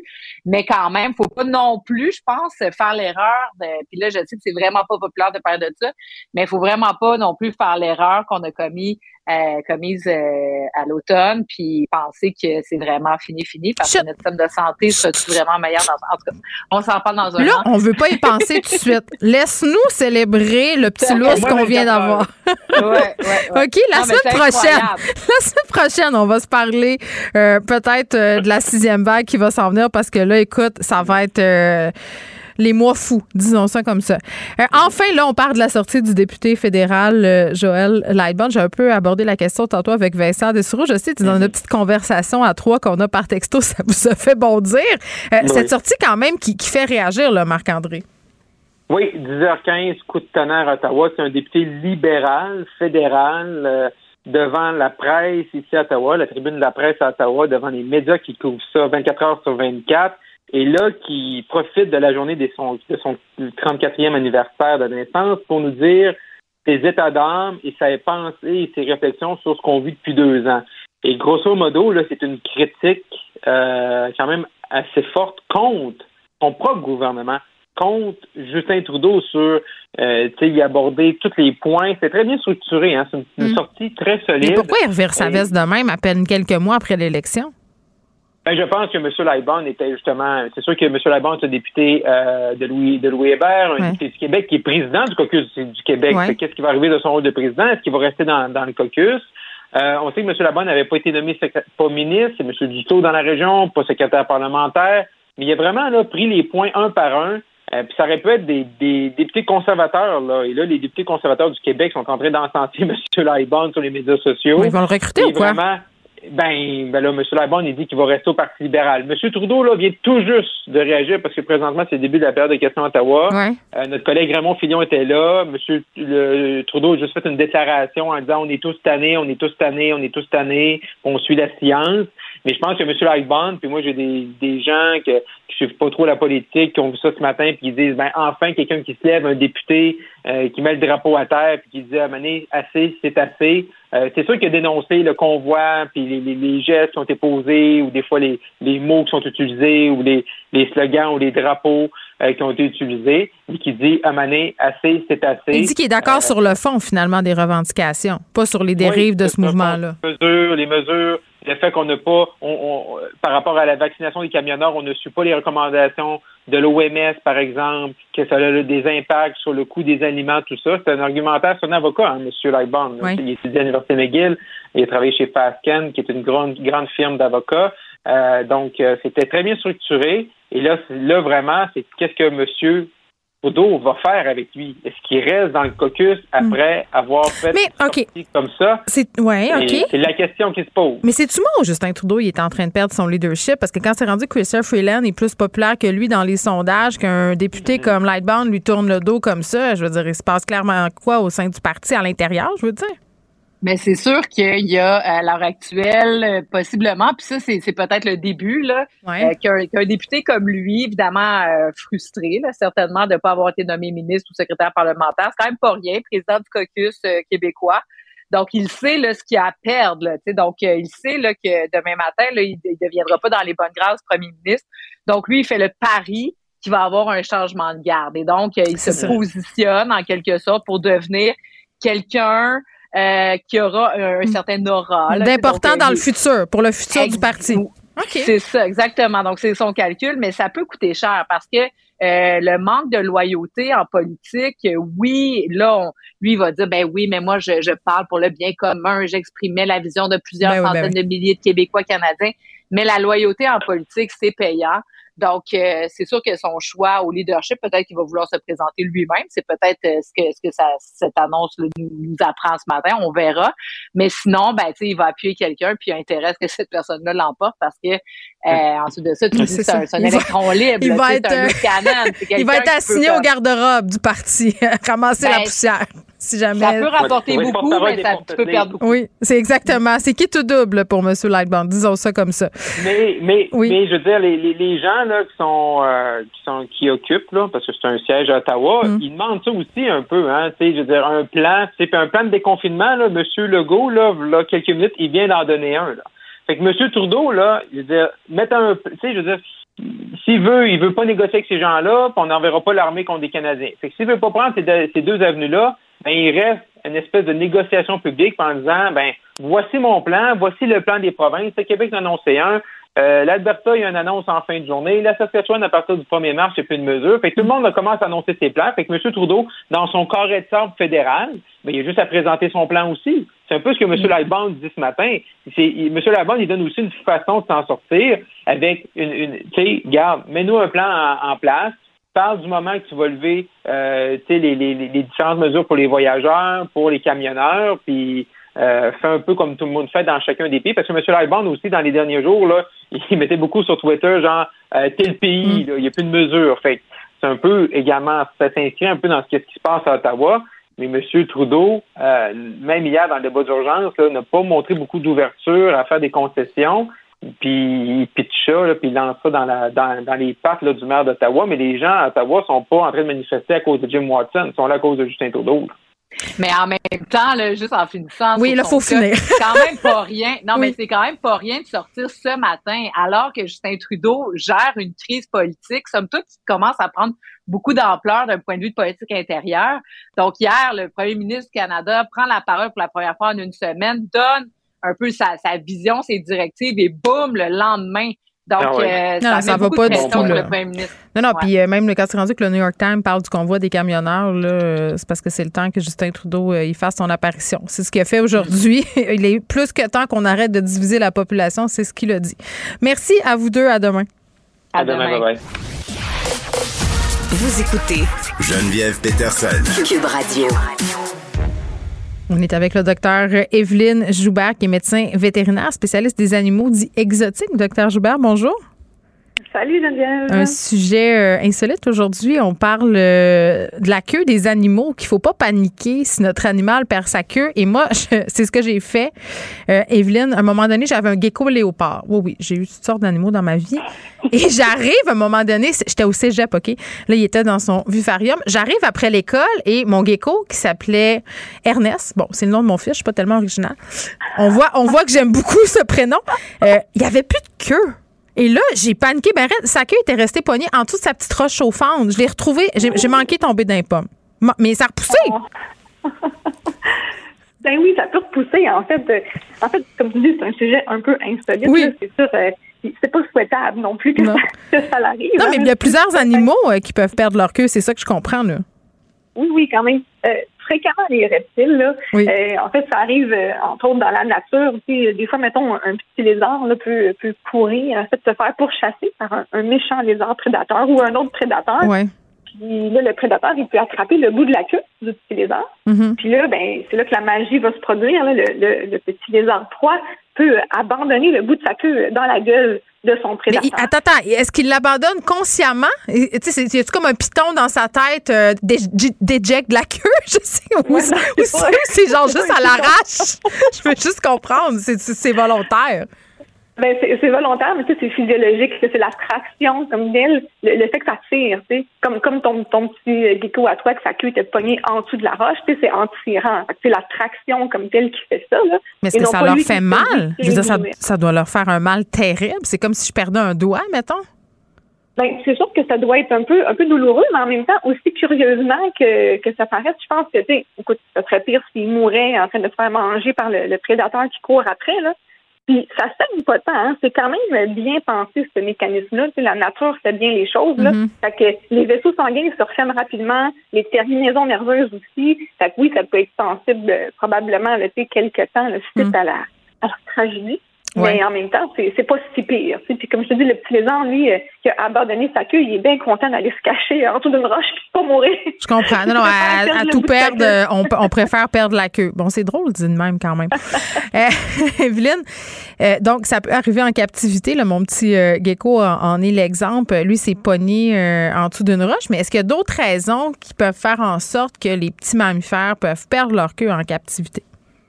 Oui, ben chez les petits mammifères, euh, des fois, comme une traction mécanique, encore une fois, ça reste une traction, là, mm-hmm. une traction mécanique trop grosse, dans le sens que si tu pognes une petite souris par la queue, Ouf. Et que tu tires trop fort, ou un petit rat, ben des fois, ça peut comme arracher la peau. Là, tu vas avoir les vertèbres de la queue qui vont être exposées, là, tu sais. Okay. Fait que ça, c'est ah, sûr que c'est pas, c'est pas l'idéal non plus. J'ai chaud pis j'ai genre mal, ouais. On veut pas les manipuler par la queue, en fait. C'est un peu ça qu'il faut euh, qu'il faut retenir, là. Vaut mieux les, les prendre en dessous, euh, en dessous de leur ventre, là, par les pattes, puis de pas de pas les, les faire balancer par le bout de la queue, c'est pas très cool. Ben, les enfants ont tendance à faire ça, malheureusement, là. Ben oui. Fait que c'est ça, c'est un peu, tu sais, il faut éduquer un peu nos enfants pour pas faire ça. Puis, mm. pareil, tu sais, les, les chinchillas, je sais pas si tu as déjà eu un chinchilla. Non! Mais... une des rares espèces que je n'ai pas possédée. Donc, eux autres, ils ont vraiment une fourrure un peu spéciale. Hein. Ils ont vraiment une fourrure très, très... Euh, mm. En fait, les, l'espèce de... Le, sont, sont vraiment extrêmement doux. Ils ont beaucoup, beaucoup de poils au centimètre carré. Mm. Mais si on les manipule trop brusquement, si on tire trop fort, ben des fois, on va avoir ce qu'on appelle un glissement là, cutané. Fait qu'on peut se ramasser avec une grosse, grosse patch de poils là, dans les mains, puis là, il va juste rester la peau là, sur, le, sur le dos, sur la, sur la queue là, de notre chinchilla. Mais toi, est-ce que tu vois souvent ça en clinique? Des gens qui viennent consulter parce que, je sais pas, moi, leur chinchilla ou leur gecko a perdu, ont perdu leur queue? Ce que je vois le plus souvent, en fait, c'est soit euh, des bouts de queue qui sont perdus ou des bouts de doigts euh, chez les, les reptiles de compagnie, souvent causé par un manque d'humidité là, dans le vivarium. Ah oui? Nos, nos reptiles, ils vont ils vont faire des mues, hein, ils vont changer de peau comme telle, fait que le, la vieille peau, elle doit tomber. Mais souvent, s'il y a un manque d'humidité dans l'environnement, puis c'est souvent le cas, c'est pas toujours facile d'avoir le, le, le, bon, euh, le bon pourcentage d'humidité. Donc là, dans le fond, la peau, au lieu de se détacher, elle reste collée sous la nouvelle peau. Ouf. Là, elle sèche de plus en plus. Si tu es sur une extrémité, comme la queue ou sur les doigts, et ça va comme sécher, ça va faire un effet de garrot, comme s'il y avait une élastique au bout de la queue ou au bout des doigts. Mm. Fait que là, ça va comprimer les vaisseaux sanguins, ça va comprimer les nerfs, ça fait que la, la partie euh, la partie distale, là, l'extrémité, va comme nécroser, puis sécher, puis tomber.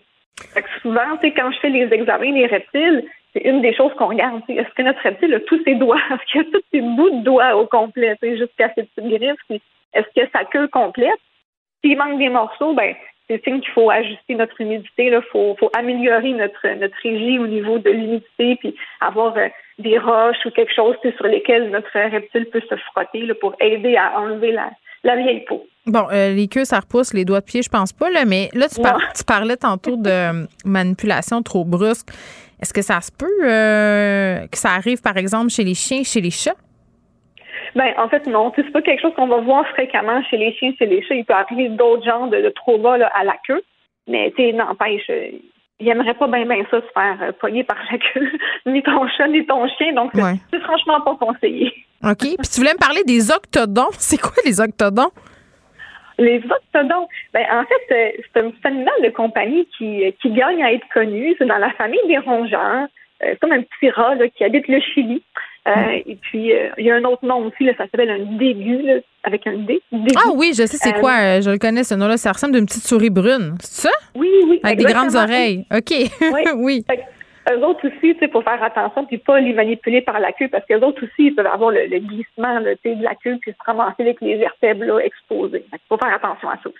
Bon, fait que pour euh, dire, euh, faire résumer tout ça, on, on, on ne manipule pas les animaux de compagnie par la queue, mais je pense que t'sais, c'est ça, là, il faut, faut peut-être plus en parler comme en, aux enfants, parce que comme adulte, j'ai pas l'impression que c'est un réflexe qu'on a quand même de faire ça. Là, peut-être à, à part si on a peur d'une souris, là, t'sais, ça, ça. Oui.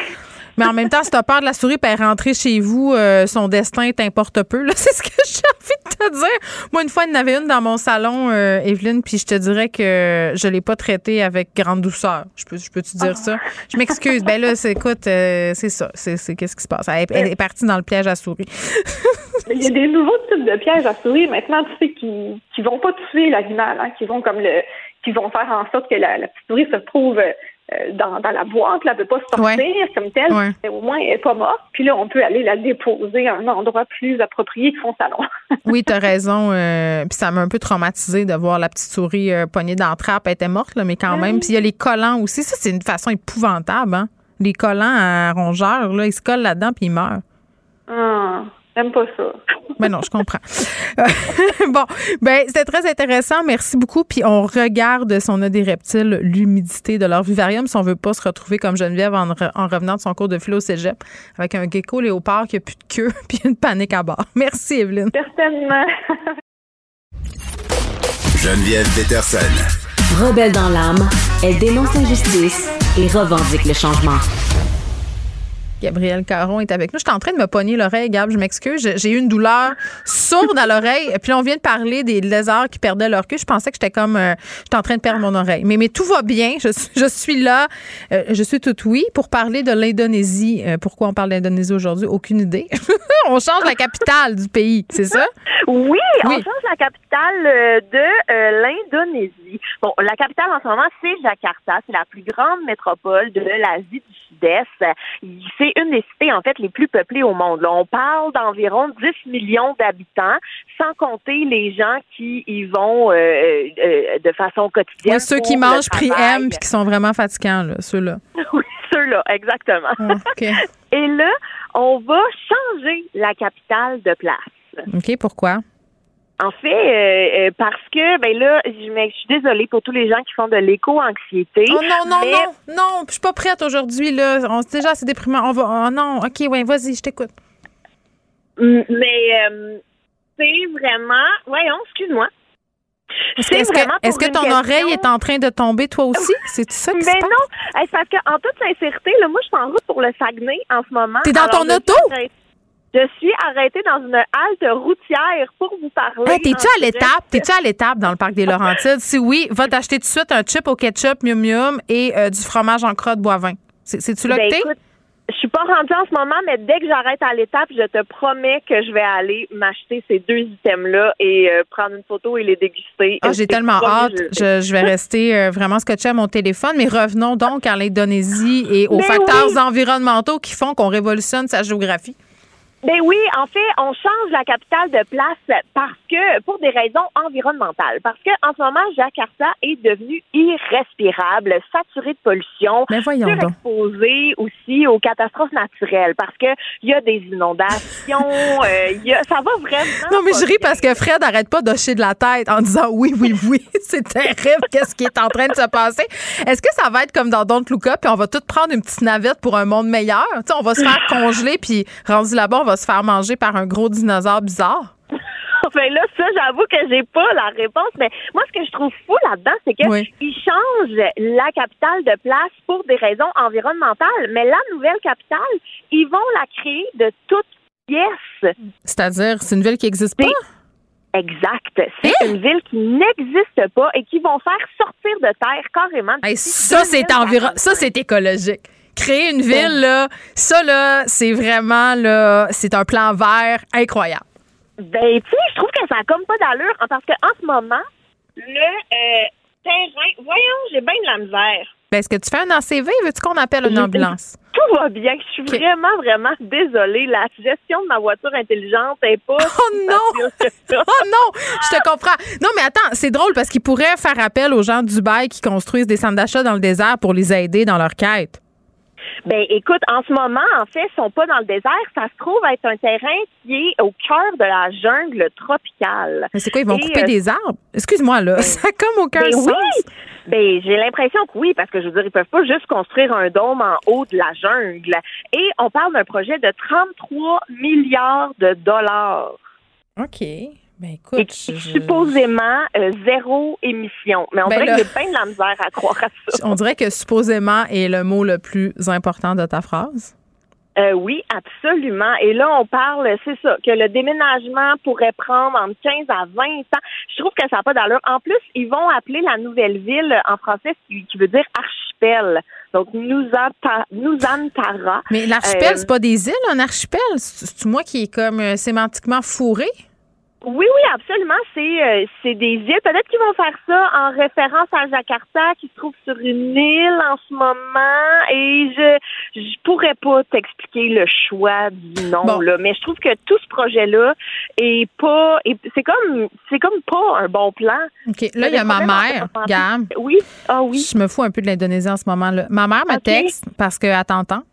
Elle oui. dit, moi, elle voudrait juste attirer notre attention sur un fait vraiment d'une importance capitale, puis je pense que les gens ont le droit de savoir, là, c'est qu'à l'étape, désormais, le restaurant, c'est chez Georges. Et je sais pas si ah. tu le sais, je sais pas si tu es familière avec le mythe saguenéen, mais chez Georges, c'est comme un temple là, du bon goût. C'est sur la rue okay. Racine. C'est là où les gens font la file pour aller manger des spaghettis puis des cuisses de poulet louche. Moi, j'ai jamais compris, là, mais c'est comme s'il se passait de la magie dans la sauce à spag chez Georges, puis que là, genre, on, on, tout, ça fédérait toute une nation saguenéenne. Donc là, c'est, c'est, chez Georges, c'est rendu le restaurant de l'étape. Puis là, ma mère fait dire qu'il faut absolument que tu arrêtes là puis que tu manges, manges un petit pain rond. C'est ça que c'est faut, ça. Ah, OK. Fait, fait que là, j'ai beaucoup de projets à l'étape. Là. Ben, je vais un, un petit pepi. C'est un petit, ouais, un petit pepi.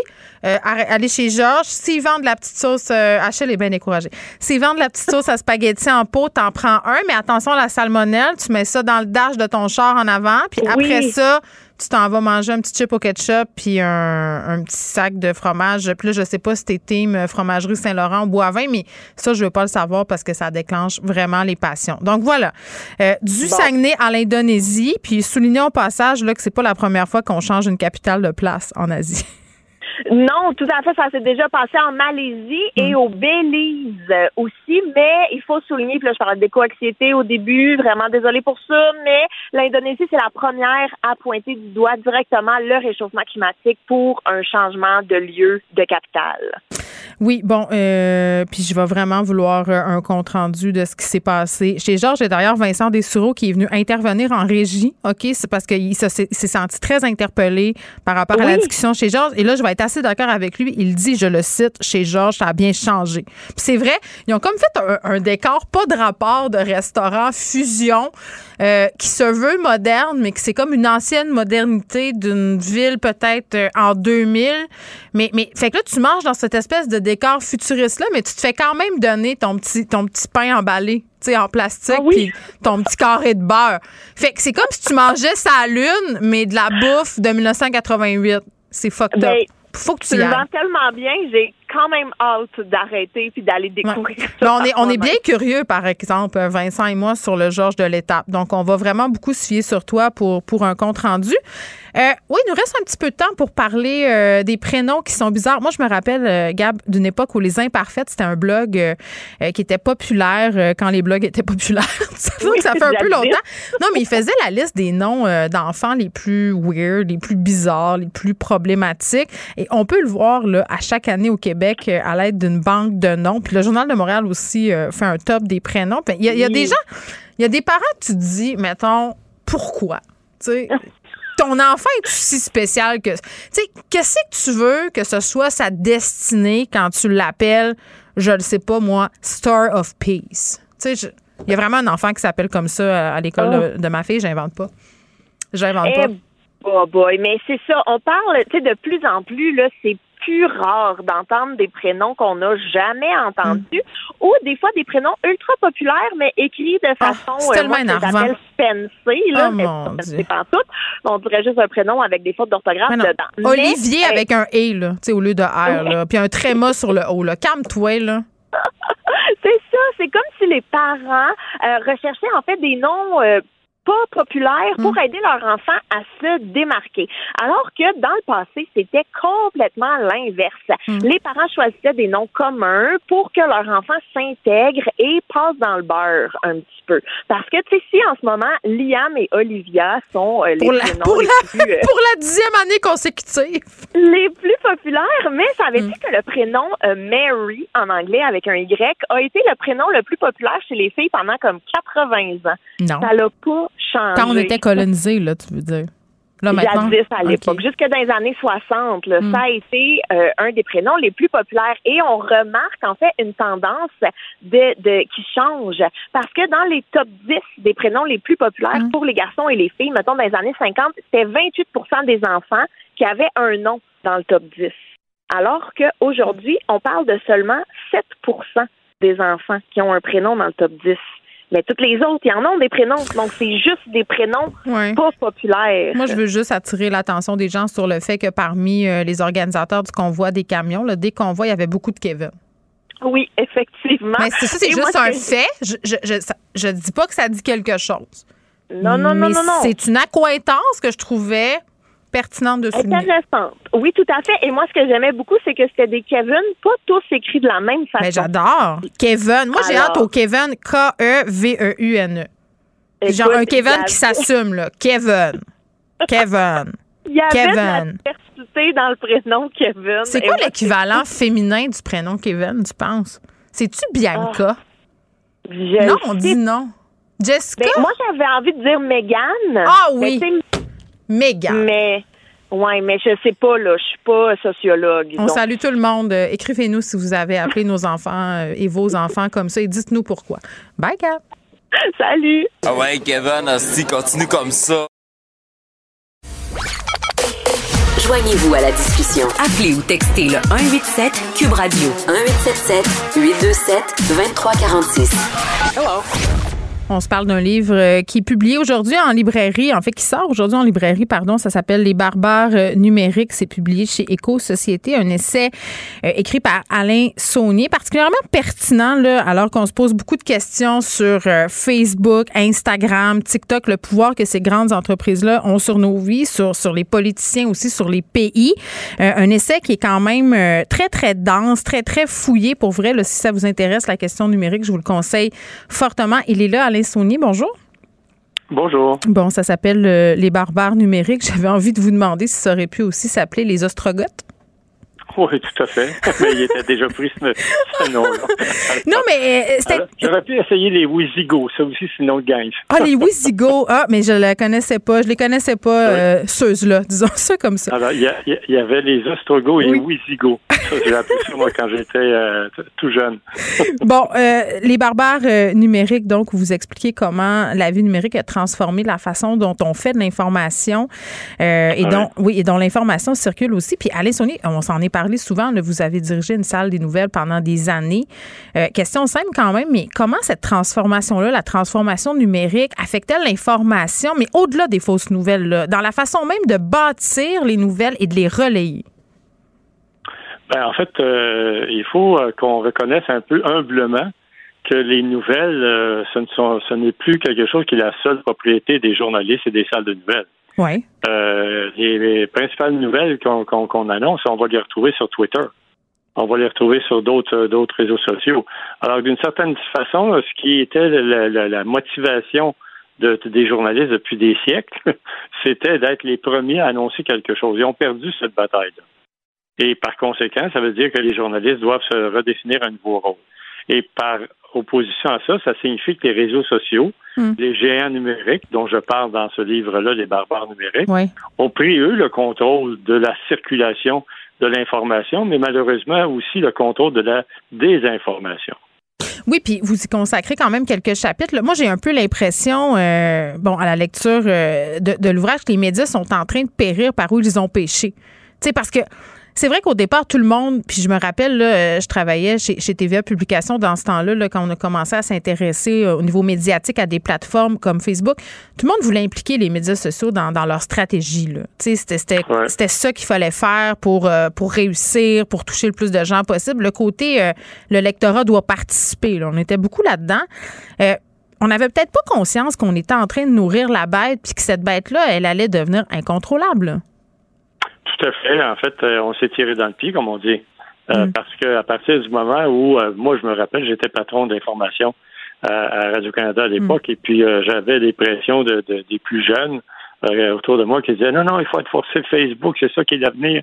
Il faut rayonner. » Puis quand on met nos, euh, nos reportages et nos émissions mm. sur Facebook, ça veut dire qu'il y a plus mm. de gens qui, s'en, qui vont venir mm. après coup, venir nous visiter sur le site de radio canada point c a. Alors, on s'était trompé sur toute la ligne. Mm. Alors, ceux qui ont véritablement rayonné, ça a été Facebook, ça a été les réseaux sociaux. Et puis, ouais. nous autres, ben, euh, on s'est marginalisés d'une certaine manière. Oui, puis on était obsédés par la viralité. Et puis, dans une certaine mesure, on, on l'est encore. Oui, oui, tout à fait. Euh, on veut tellement être euh, vu, on veut tellement être lu, euh, qu'on est prêt à faire n'importe quelle, euh, je dirais, bassesse. Mm. pour le faire, mais euh, sauf qu'entre-temps, le journalisme et les, les, les, les médias d'information plus traditionnels devraient peut-être en profiter pour re, re, euh, réfléchir un peu puis à repréciser davantage leur rôle.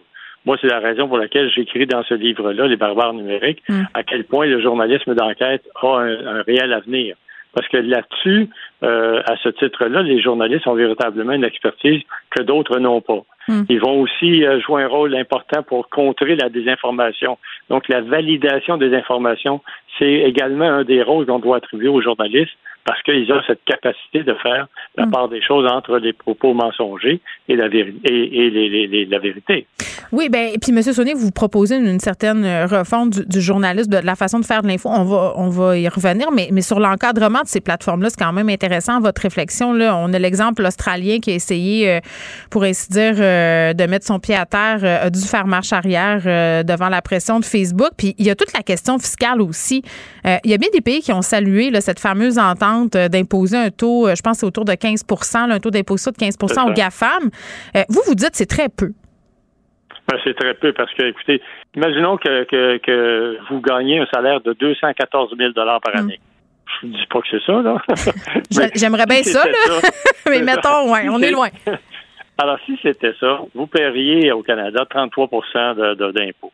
Mm. Comment se fait-il qu'on on se satisfasse de, de, de, de quinze pour cent d'impôts pour les géants numériques, alors que des gens comme Jeff Bezos, et ça, je l'écris dans mon livre, vous avez... Oui. sans doute remarqué, à deux, durant deux années, il n'a même pas payé un sou d'impôt au fisc américain. Oui, puis Amazon Alors déclare moi, je, des profits et ne paye pas sa juste part non plus. Là. Ben c'est ça. C'est ça, puis, puis regardez aussi, et ça je le souligne abondamment, c'est que depuis mmh. les deux dernières années, durant la pandémie, on a assisté à, vraiment à des profits records, à des revenus comme jamais ça avait été atteint dans mmh. toute l'histoire de l'économie euh, de la part de, des, des géants numériques. Mmh. Ils ont défoncé le plafond de, de la bourse de New York, euh, ils ont engrangé des profits faramineux, et puis en plus de ça, ben ces gens-là ont, le, je dirais, le l'audace de dire après ça que, bon, euh, oui, mais il faut investir beaucoup. Alors, c'est pas vrai. Euh, Jeff Bezos, lui, pendant que nous, on est obligé de rembourser notre dette publique peut-être pour les quarante prochaines années, oui. lui, il s'envoie en l'air avec euh, sa, sa fusée pour aller visiter euh, le, le, le, le, l'atmosphère. Alors, il y a quelque chose qui est odieux, quelque chose qui ne marche pas là, dans tout ça. Je fais un peu du pouce euh, sur ce que vous dites contre, euh, concernant la, la dette, cette fameuse dette-là. Vous avancez une théorie quand même assez audacieuse, disons ça comme ça. Là, peut-être les GAFAM devraient contribuer à payer la dette contractée par certains pays à cause de la COVID, parce qu'on ne va pas se mentir, M. Saunier, les GAFAM ont, ont profité là, monétairement de la pandémie, beaucoup. Là. Tout à fait. Ils ont, ils ont abondamment profité. Moi, je pense que mm. ils avaient la décence de dire, écoutez, on en a profité beaucoup mm. et on veut rendre à la société ce que la société nous a donné. Je pense que s'ils se comportaient comme de bons citoyens corporatifs, comme on dit, euh, mm. ils auraient cette, euh, je dirais, cette générosité euh, à l'égard de, des États et à l'égard du tiers-monde aussi. Je pense qu'ils devraient comme élargir un peu mm. leurs horizons. Et, et, et la même chose peut-être pour les compagnies pharmaceutiques. Euh, je, je, là, je, je, je saute à l'extérieur des barbares numériques, ouais. mais les, les grandes entreprises qui ont profité abondamment de la pandémie devraient, à mon point de vue, rendre à la société ce que la société leur a donné. Il y a un chapitre qui porte sur la culture francophone qui serait en péril. Euh, ouais. Vous parlez d'impérialisme numérique aussi. Vous comparez euh, l'arrivée des GAFAM dans, dans notre époque, finalement, à une conquête, une véritable conquête. Ouais. Euh, puis vous parlez des États-Unis aussi là-dedans. Là. Oui, en fait, euh, écoutez, quand moi j'étais jeune, j'étais dans des groupes de gauche comme bien du monde de ma génération. Et puis, on oui. parlait d'impérialisme américain dans ce temps-là. Mm-hmm. Moi, j'ose encore parler d'impérialisme américain parce que dans les faits, avec les propositions qui nous sont faites par les géants numériques, que ce soit sur les plateformes pour la musique, les plateformes pour écouter des téléséries ou des, écouter des, des films, euh, on va inévitablement nous proposer la très vaste majorité Euh, des contenus euh, qui proviennent de, de, de, de, des États-Unis. Euh, et nous, si on veut être découvert à l'intérieur de tout ça, mm. ben, il va falloir qu'on, qu'on, qu'on cherche en maudit pour être capable de savoir que Pierre Lapointe vient de faire euh, une série ouais. de, de nouvelles, de nouvelles tunes. Ben, c'est que devant Alors, la... Est, ouais. est... Allez-y, pardon. Mais, ça, mais je, je, j'allais juste ajouter que ça signifie qu'on peut effectivement parler d'impérialisme culturel américain qui nous est imposé et par mm. conséquent, nous...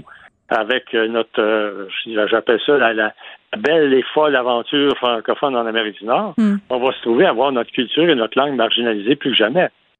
Bien, puis moi, je, quand j'entends des gens se déchirer la chemise sur les pancartes en anglais dans les commerces à Montréal, je, je peux comprendre que ça heurte, mais je trouve que le phénomène qui est vraiment préoccupant en ce moment puis euh, auquel on devrait s'intéresser vraiment plus qu'on le fait en ce moment, c'est justement cette globalisation de la culture-là. Là, on, est, on écoute euh, tout le monde la même chose en même temps. Puis c'est sûr qu'avec des plateformes comme Netflix et tout ça, M. Saunier, on a découvert quand même aussi euh, des produits culturels qui viennent d'ailleurs, là, pas nécessairement des États-Unis. Là, moi, j'écoute euh, des téléséries qui viennent du Danemark et tout ça. C'est intéressant. Mais euh, c'est cette idée aussi que le public francophone est plus fidèle aux médias et aux producteurs de contenu francophone. L'offre est trop grande, c'est trop alléchant, on ne peut pas gagner. Bien, en fait, on n'est pas de taille, à moins qu'il y ait des interventions qui soient faites par un cadre réglementaire. Moi, c'est la raison pour laquelle je trouve qu'il y a quand même quelque chose de positif dans le dépôt qui a été annoncé la, la semaine passée, oui. plutôt de, d'un nouveau projet de loi C onze, là, qui est un peu le, le même projet de loi qui avait été euh, proposé avant la dernière élection. Ça permet de mettre les, les entreprises euh, étrangères et les entreprises d'ici sur un même pied d'égalité mmh. et ça permet de favoriser la production de contenu plus important ici au Canada et par ricochet euh, plus important du côté francophone. Alors, il faut qu'il y ait un encadrement, il faut que le gouvernement, il faut que l'État mmh. fasse euh, ce qu'il a à faire pour pouvoir encadrer et réguler, comme on dit, ces géants numériques-là. Sinon, c'est le free for all, comme on dit. C'est mmh. le chaos total. Et, et nous, euh, il faut qu'on soit capable de bien protéger notre culture, notre langue, parce que c'est vrai qu'on est minoritaire en Amérique du Nord. Or, pour, au nom de tous ceux et celles qui nous ont précédés, ça mérite bien qu'on continue à, à faire un petit effort pour euh, encourager puis soutenir euh, et euh, toute la production mmh. francophone. Oui, puis bon, si on revient euh, aux médias, à la refonte des médias et à la façon dont tout ça se goupille en ce moment, là, oui, il y a le pouvoir de la personne qui consomme puis des gouvernements, mais les gens qui font le contenu, les grandes entreprises, par exemple, de câbleau distribution qui investissaient beaucoup dans le financement de production de chez nous, là, euh, n'ont plus vraiment à le faire. Ce qui les intéresse, finalement, c'est que les gens aient accès aux câbles, qui s'abonnent à des services de streaming et tout ça. Bell a annoncé la fin de beaucoup de subventions aux créateurs, là, euh, je pense que c'est l'an dernier. Donc, euh, les, le paradigme a changé, là. Tout à fait. Et puis, dans les années quatre-vingt, ce qui avait permis de créer toute la série de, de téléséries et oui. de films et de documentaires qu'on a connus par les, dans les vingt euh, années qui ont suivi, mm. eh bien, c'était parce qu'il y avait une, un fonds des médias du Canada qui avait été créé et parce qu'il y avait des contributions des câbleaux distributeurs mm. et puis des euh, distributeurs aussi par satellite. Alors, cet argent-là, il n'est plus euh, ce qu'il était, à la hauteur de ce qu'il était. Pourquoi? Parce que, comme vous l'avez exprimé vous-même, euh, les entreprises comme euh, les câbleaux distributeurs, mmh. comme Bell et, et les autres, ouais. vont préférer tout simplement vendre un accès à Internet. Alors, euh, nous, on est complètement laissés pour compte là-dedans. Mmh. Euh, et, et le C R T C aussi qui s'est complètement retiré ou qui n'a jamais vraiment participé euh, au contenu numérique. Euh, vous, vous dites que c'est une erreur. Est-ce que euh, une, une mise à jour... Une erreur oui. historique. Ben, c'est ça. Là, c'est une erreur historique. C'est en dix-neuf cent quatre-vingt-dix-neuf, je m'en rappelle trop bien. C'était euh, Françoise Bertrand qui était euh, la présidente du C R T C. Et ils ont annoncé dans leur décision que euh, Internet ne les concernait pas, que eux, ce qui les concernait, c'était juste les télévisions et la radio traditionnelle mm. par ondes hertziennes et par euh, les, les, les ondes euh, qu'on avait à cette époque-là. Mm. Alors, du coup, comme disent les Français, ils se sont mis hors jeu complètement. Euh, parce qu'ils ont fait en sorte que là, les, les, toutes les entreprises numériques américaines ont pu euh, foisonner et, et s'installer à demeure. Et puis maintenant, comme je le dis dans mon livre, Les barbares numériques, ils nous ont conquis dans mmh. tous les sens du mot. Ils nous ont conquis parce que oui, vous avez raison, Netflix nous présente aussi des contenus savoureux, extraordinaires, mais ils nous ont conquis aussi parce qu'ils contrôlent maintenant la circulation sur les réseaux sociaux. Non, mais vous avez raison. On écoute tous. Là, à ces temps-ci, on écoute ah ouais. de Tinder Swindler. Donc, c'est ça. Tout le monde écoute ça. Tout le monde parle de ça.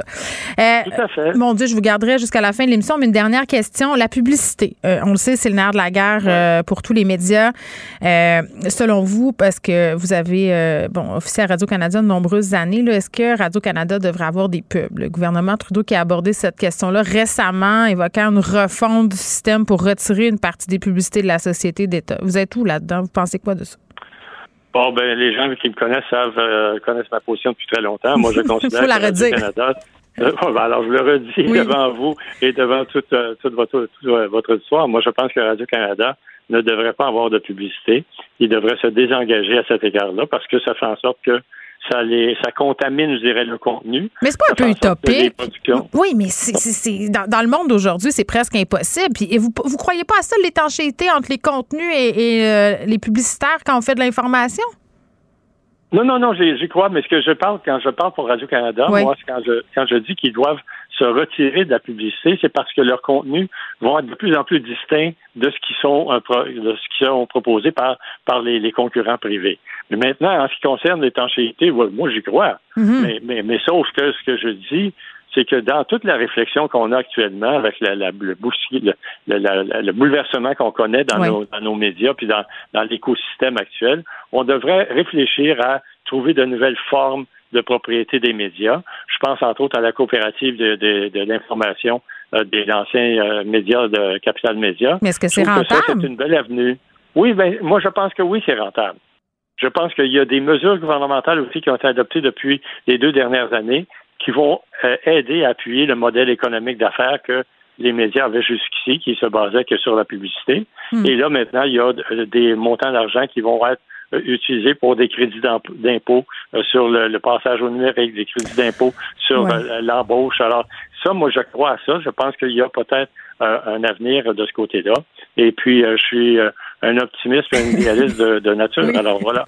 Ben, ben, en même temps, ça fait du bien euh, d'entendre ce type d'idée-là. Après ça, euh, comment ça se concrétiserait dans le réel, ça, c'est une autre question. Mais, mais la réflexion s'impose quand même parce que euh, je, on est quand même dans une situation assez paradoxale, les médias, où on publie beaucoup de contenu à l'aide de Facebook, à l'aide d'Instagram, puis nouvellement ouais. avec TikTok. Puis c'est comme si on, on, on courait après notre propre mort, finalement, parce que les algorithmes font en sorte que dès qu'on qu'on publie, si on veut, des contenus médiatiques sur ces plateformes-là, on a moins de vues. Donc, Facebook, euh, tout en son pouvoir, euh, l'opportunité de dire que finalement, les contenus médiatiques, ça rapporte pas.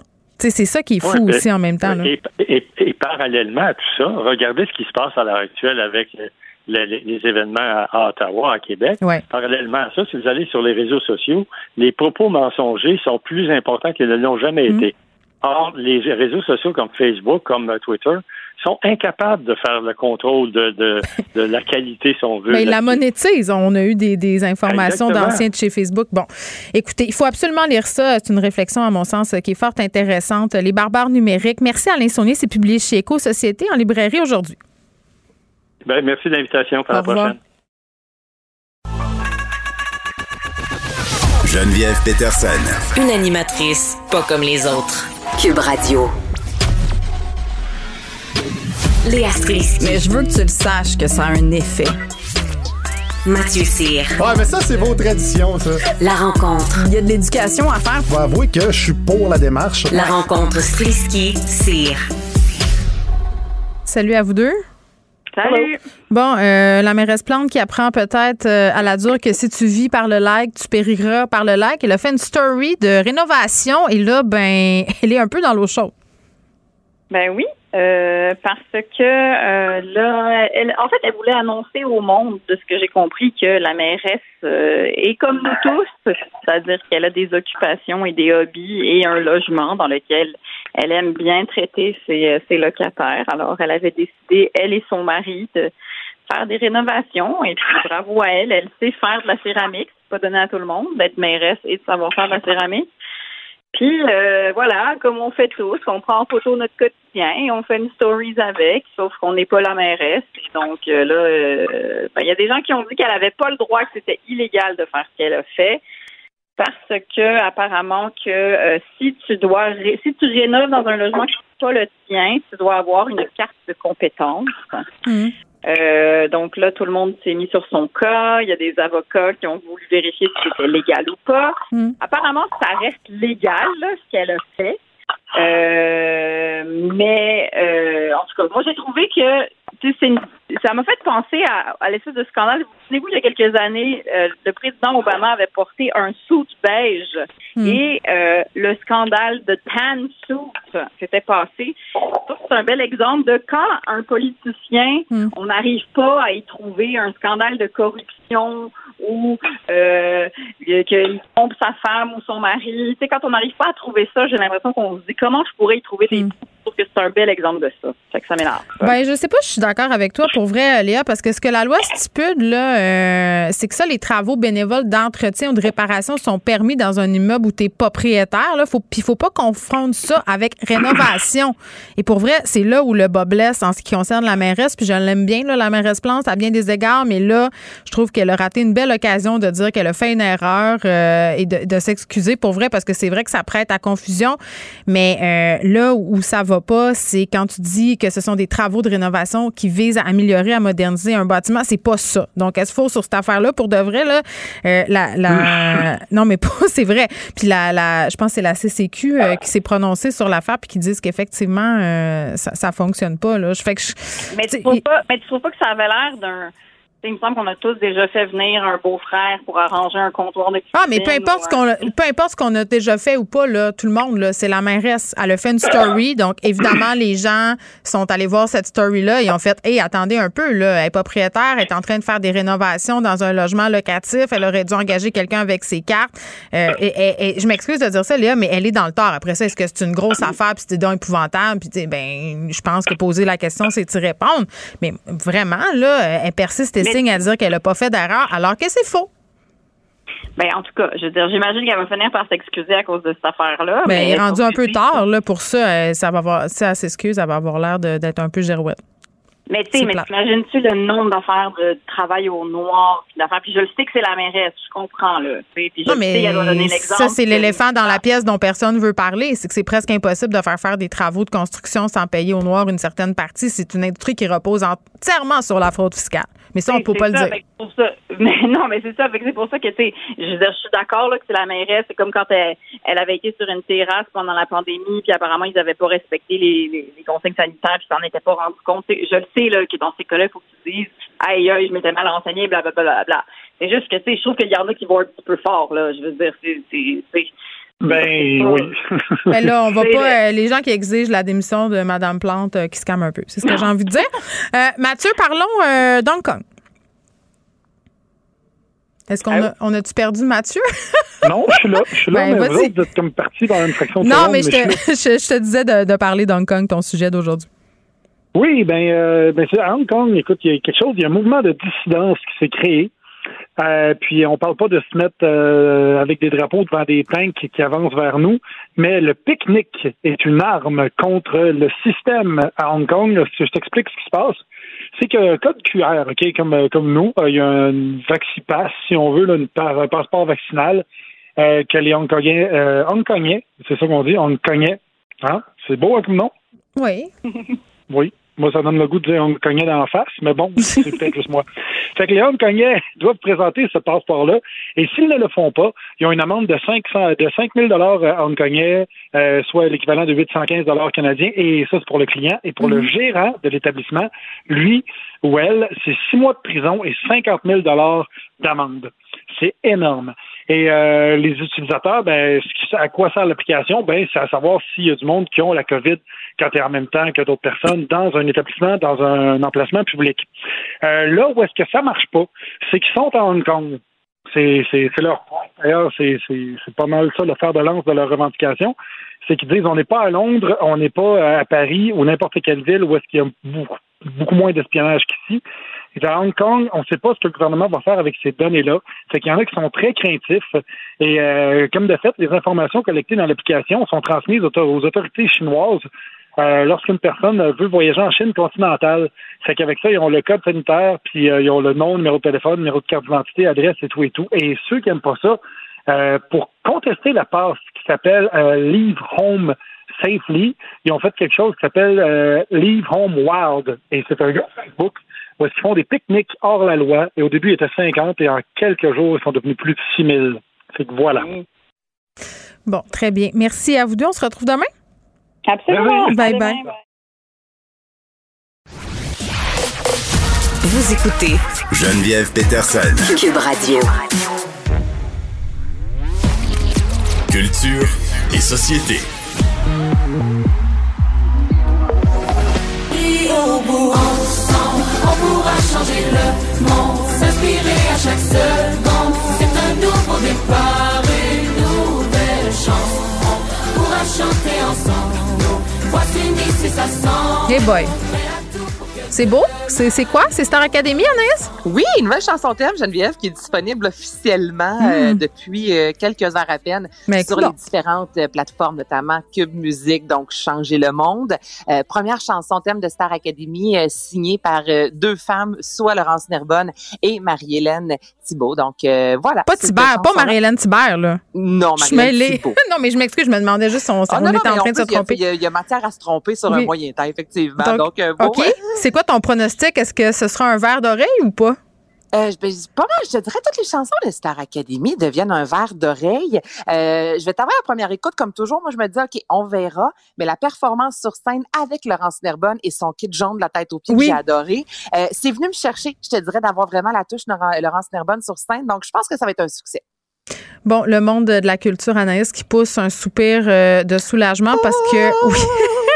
On a eu le droit au, euh, au calendrier de M. Legault aujourd'hui, évidemment, des assouplissements pour les salles de spectacle et tout, mais on, on va en parler là, de comment ça va se goupiller, mais moi, je me garde toujours, comment dirais-je, un petit bémol parce que quand même, il y a un manque à gagner, là. Ils ont beaucoup souffert, les gens de la culture. Ils souffert, tu dis. Écoute, en, en début de semaine... Ils ont souffert! Famille... non, non, mais écoute, en, en début de semaine, si je me trompe pas, c'est oui. la presse Radio-Canada, un des deux, bref, euh, emportait qu'on euh, on dit que ça va prendre jusqu'à cinq ans environ au milieu c'est de la ça, culture exact. À se mettre sur les rails, là. Donc, mm. c'est pas... Euh, tu sais, prise prévisibilité pour l'instant, ça augure bien, dans le sens que c'est ce que, je pense, on demande, surtout là, depuis quelques mois. On veut des dates, on veut un calendrier, on, tu sais, faut booker. Puis moi, je parlais justement avec euh, certaines organisations, telles le Refrain, entre autres, euh, Association des salles de spectacle, qui disent, parce que là, il faut le savoir, tu sais, si euh, on ouvre tout euh, dans trois mois, on peut pas deux jours avant se faire dire, bon, ben go, allez-y, euh, faites-nous une programmation. Ah, on peut pas montrer mois, ça euh, sur un petit coin de table, euh, non, un pestac, Anaïs? Ben, oh. c'est, un pestac, non, comme ça, Festival d'été de Québec, c'est, ça se fait en que c'est, c'est une année presque, oui, tu comprends? Quel monde et tout. C'est ça. Donc là, on voulait savoir concrètement. Alors, dès le quatorze février euh, prochain, limite de cinq mille personnes à l'extérieur, euh, ce qui, parce que de plus en plus d'événements aussi extérieurs, donc ça, c'est une bonne nouvelle. Ensuite, vingt et un février, euh, salle de spectacle à cinquante pour cent remplie, ce qui est quand même, ça se prend bien. Et vingt-huit février prochain, cent pour cent des capacités, à l'exception, bon, du Centre Bell, Centre Vidéotron, parce que là, j'imagine qu'on se dit, ça, c'est trop de monde à la fois. Et quatorze mars, moi, j'ai pensé à toi, Geneviève, quand j'ai vu ça, karaoké, on sait à quel point t'es une fan de karaoké, donc en, en cercle le quatorze mars à ton agenda, tu pourras aller chanter du Mitsou. C'est ça ta tourne de karaoké? C'est une tourne de Mitsou? Dis-moi, dis-moi. On pourrait dis-moi, dis-moi, dis-moi, dis-moi. C'est ça, ce que je vais, que faire, je vais de faire de toi. OK, c'est ça. J'ai hâte. Ouais, j'ai mais hâte. Je, je, je, je me donne moins que dans le vidéoclip parce qu'on se rappellera que le vidéoclip a été censuré, donc je fais pas ça sur scène, mais je la chante. Je... Ah, pourquoi pas? Avec une coupe de petits verres dans le corps, tu te fais relative. Non, mais on a bien hâte. On fait déjà. Toi, d'ailleurs, c'est quoi la, la tienne, ta chanson? Euh, je, pense, euh, je pense que c'est Corridor de Laurence Jalbert ou euh, oh. Ailleurs de Marjo.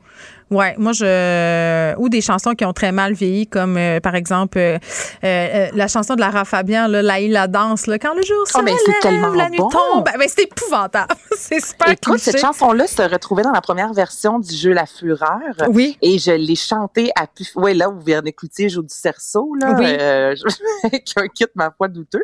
Et euh, ben oui, mais je, je l'aime au bout moi cette chanson là. Ben, je on a tous si ça va bien euh, ou non. Moi mais je, je, je suis très, très chanson en français euh, au, au karaoké. OK. Donc, euh, oui. voilà. Euh, Écoute, je chante mal en anglais à jeun. Imagine-toi qu'il y a un verre dans... Moi, je chante bien tout le temps. Je suis extraordinaire au karaoké. J'ai un talent insoupçonné. Euh, un petit mot sur Nathalie Simard. Je la, oui, un petit mot en fait parce que euh, Nathalie Simard et Jordan Dupuis, entre autres, ont enregistré euh, à l'émission Marie-Claude euh, qui jouera le dix février, donc euh, dans deux jours. Oui. Une émission où on parle en fait de la chirurgie bariatrique. Oui. J'ai vraiment hâte de voir mais ça. Mais c'est méconnu, euh, hein, les, les conséquences de cette chirurgie-là. Euh, Jordan, le, le, non, on en a parlé souvent quand même. Il en a parlé notamment dans le, la, la série euh, « Je t'aime gros », c'est ouais. vrai.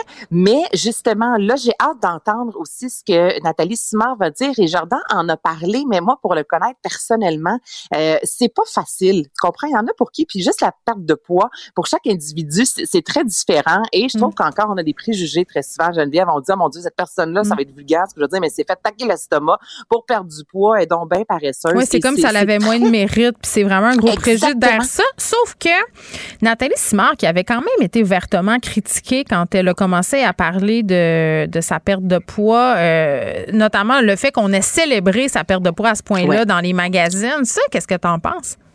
Mais c'est toujours, écoute, la même chose, euh, Sonia Benezra l'avait dit il y a quelques années de ça, lorsqu'elle avait euh, travaillé avec euh, Weight Watchers, un autre truc comme ça. Oui, elle avait été porte-parole d'une compagnie euh, de repas légers. Ben oui.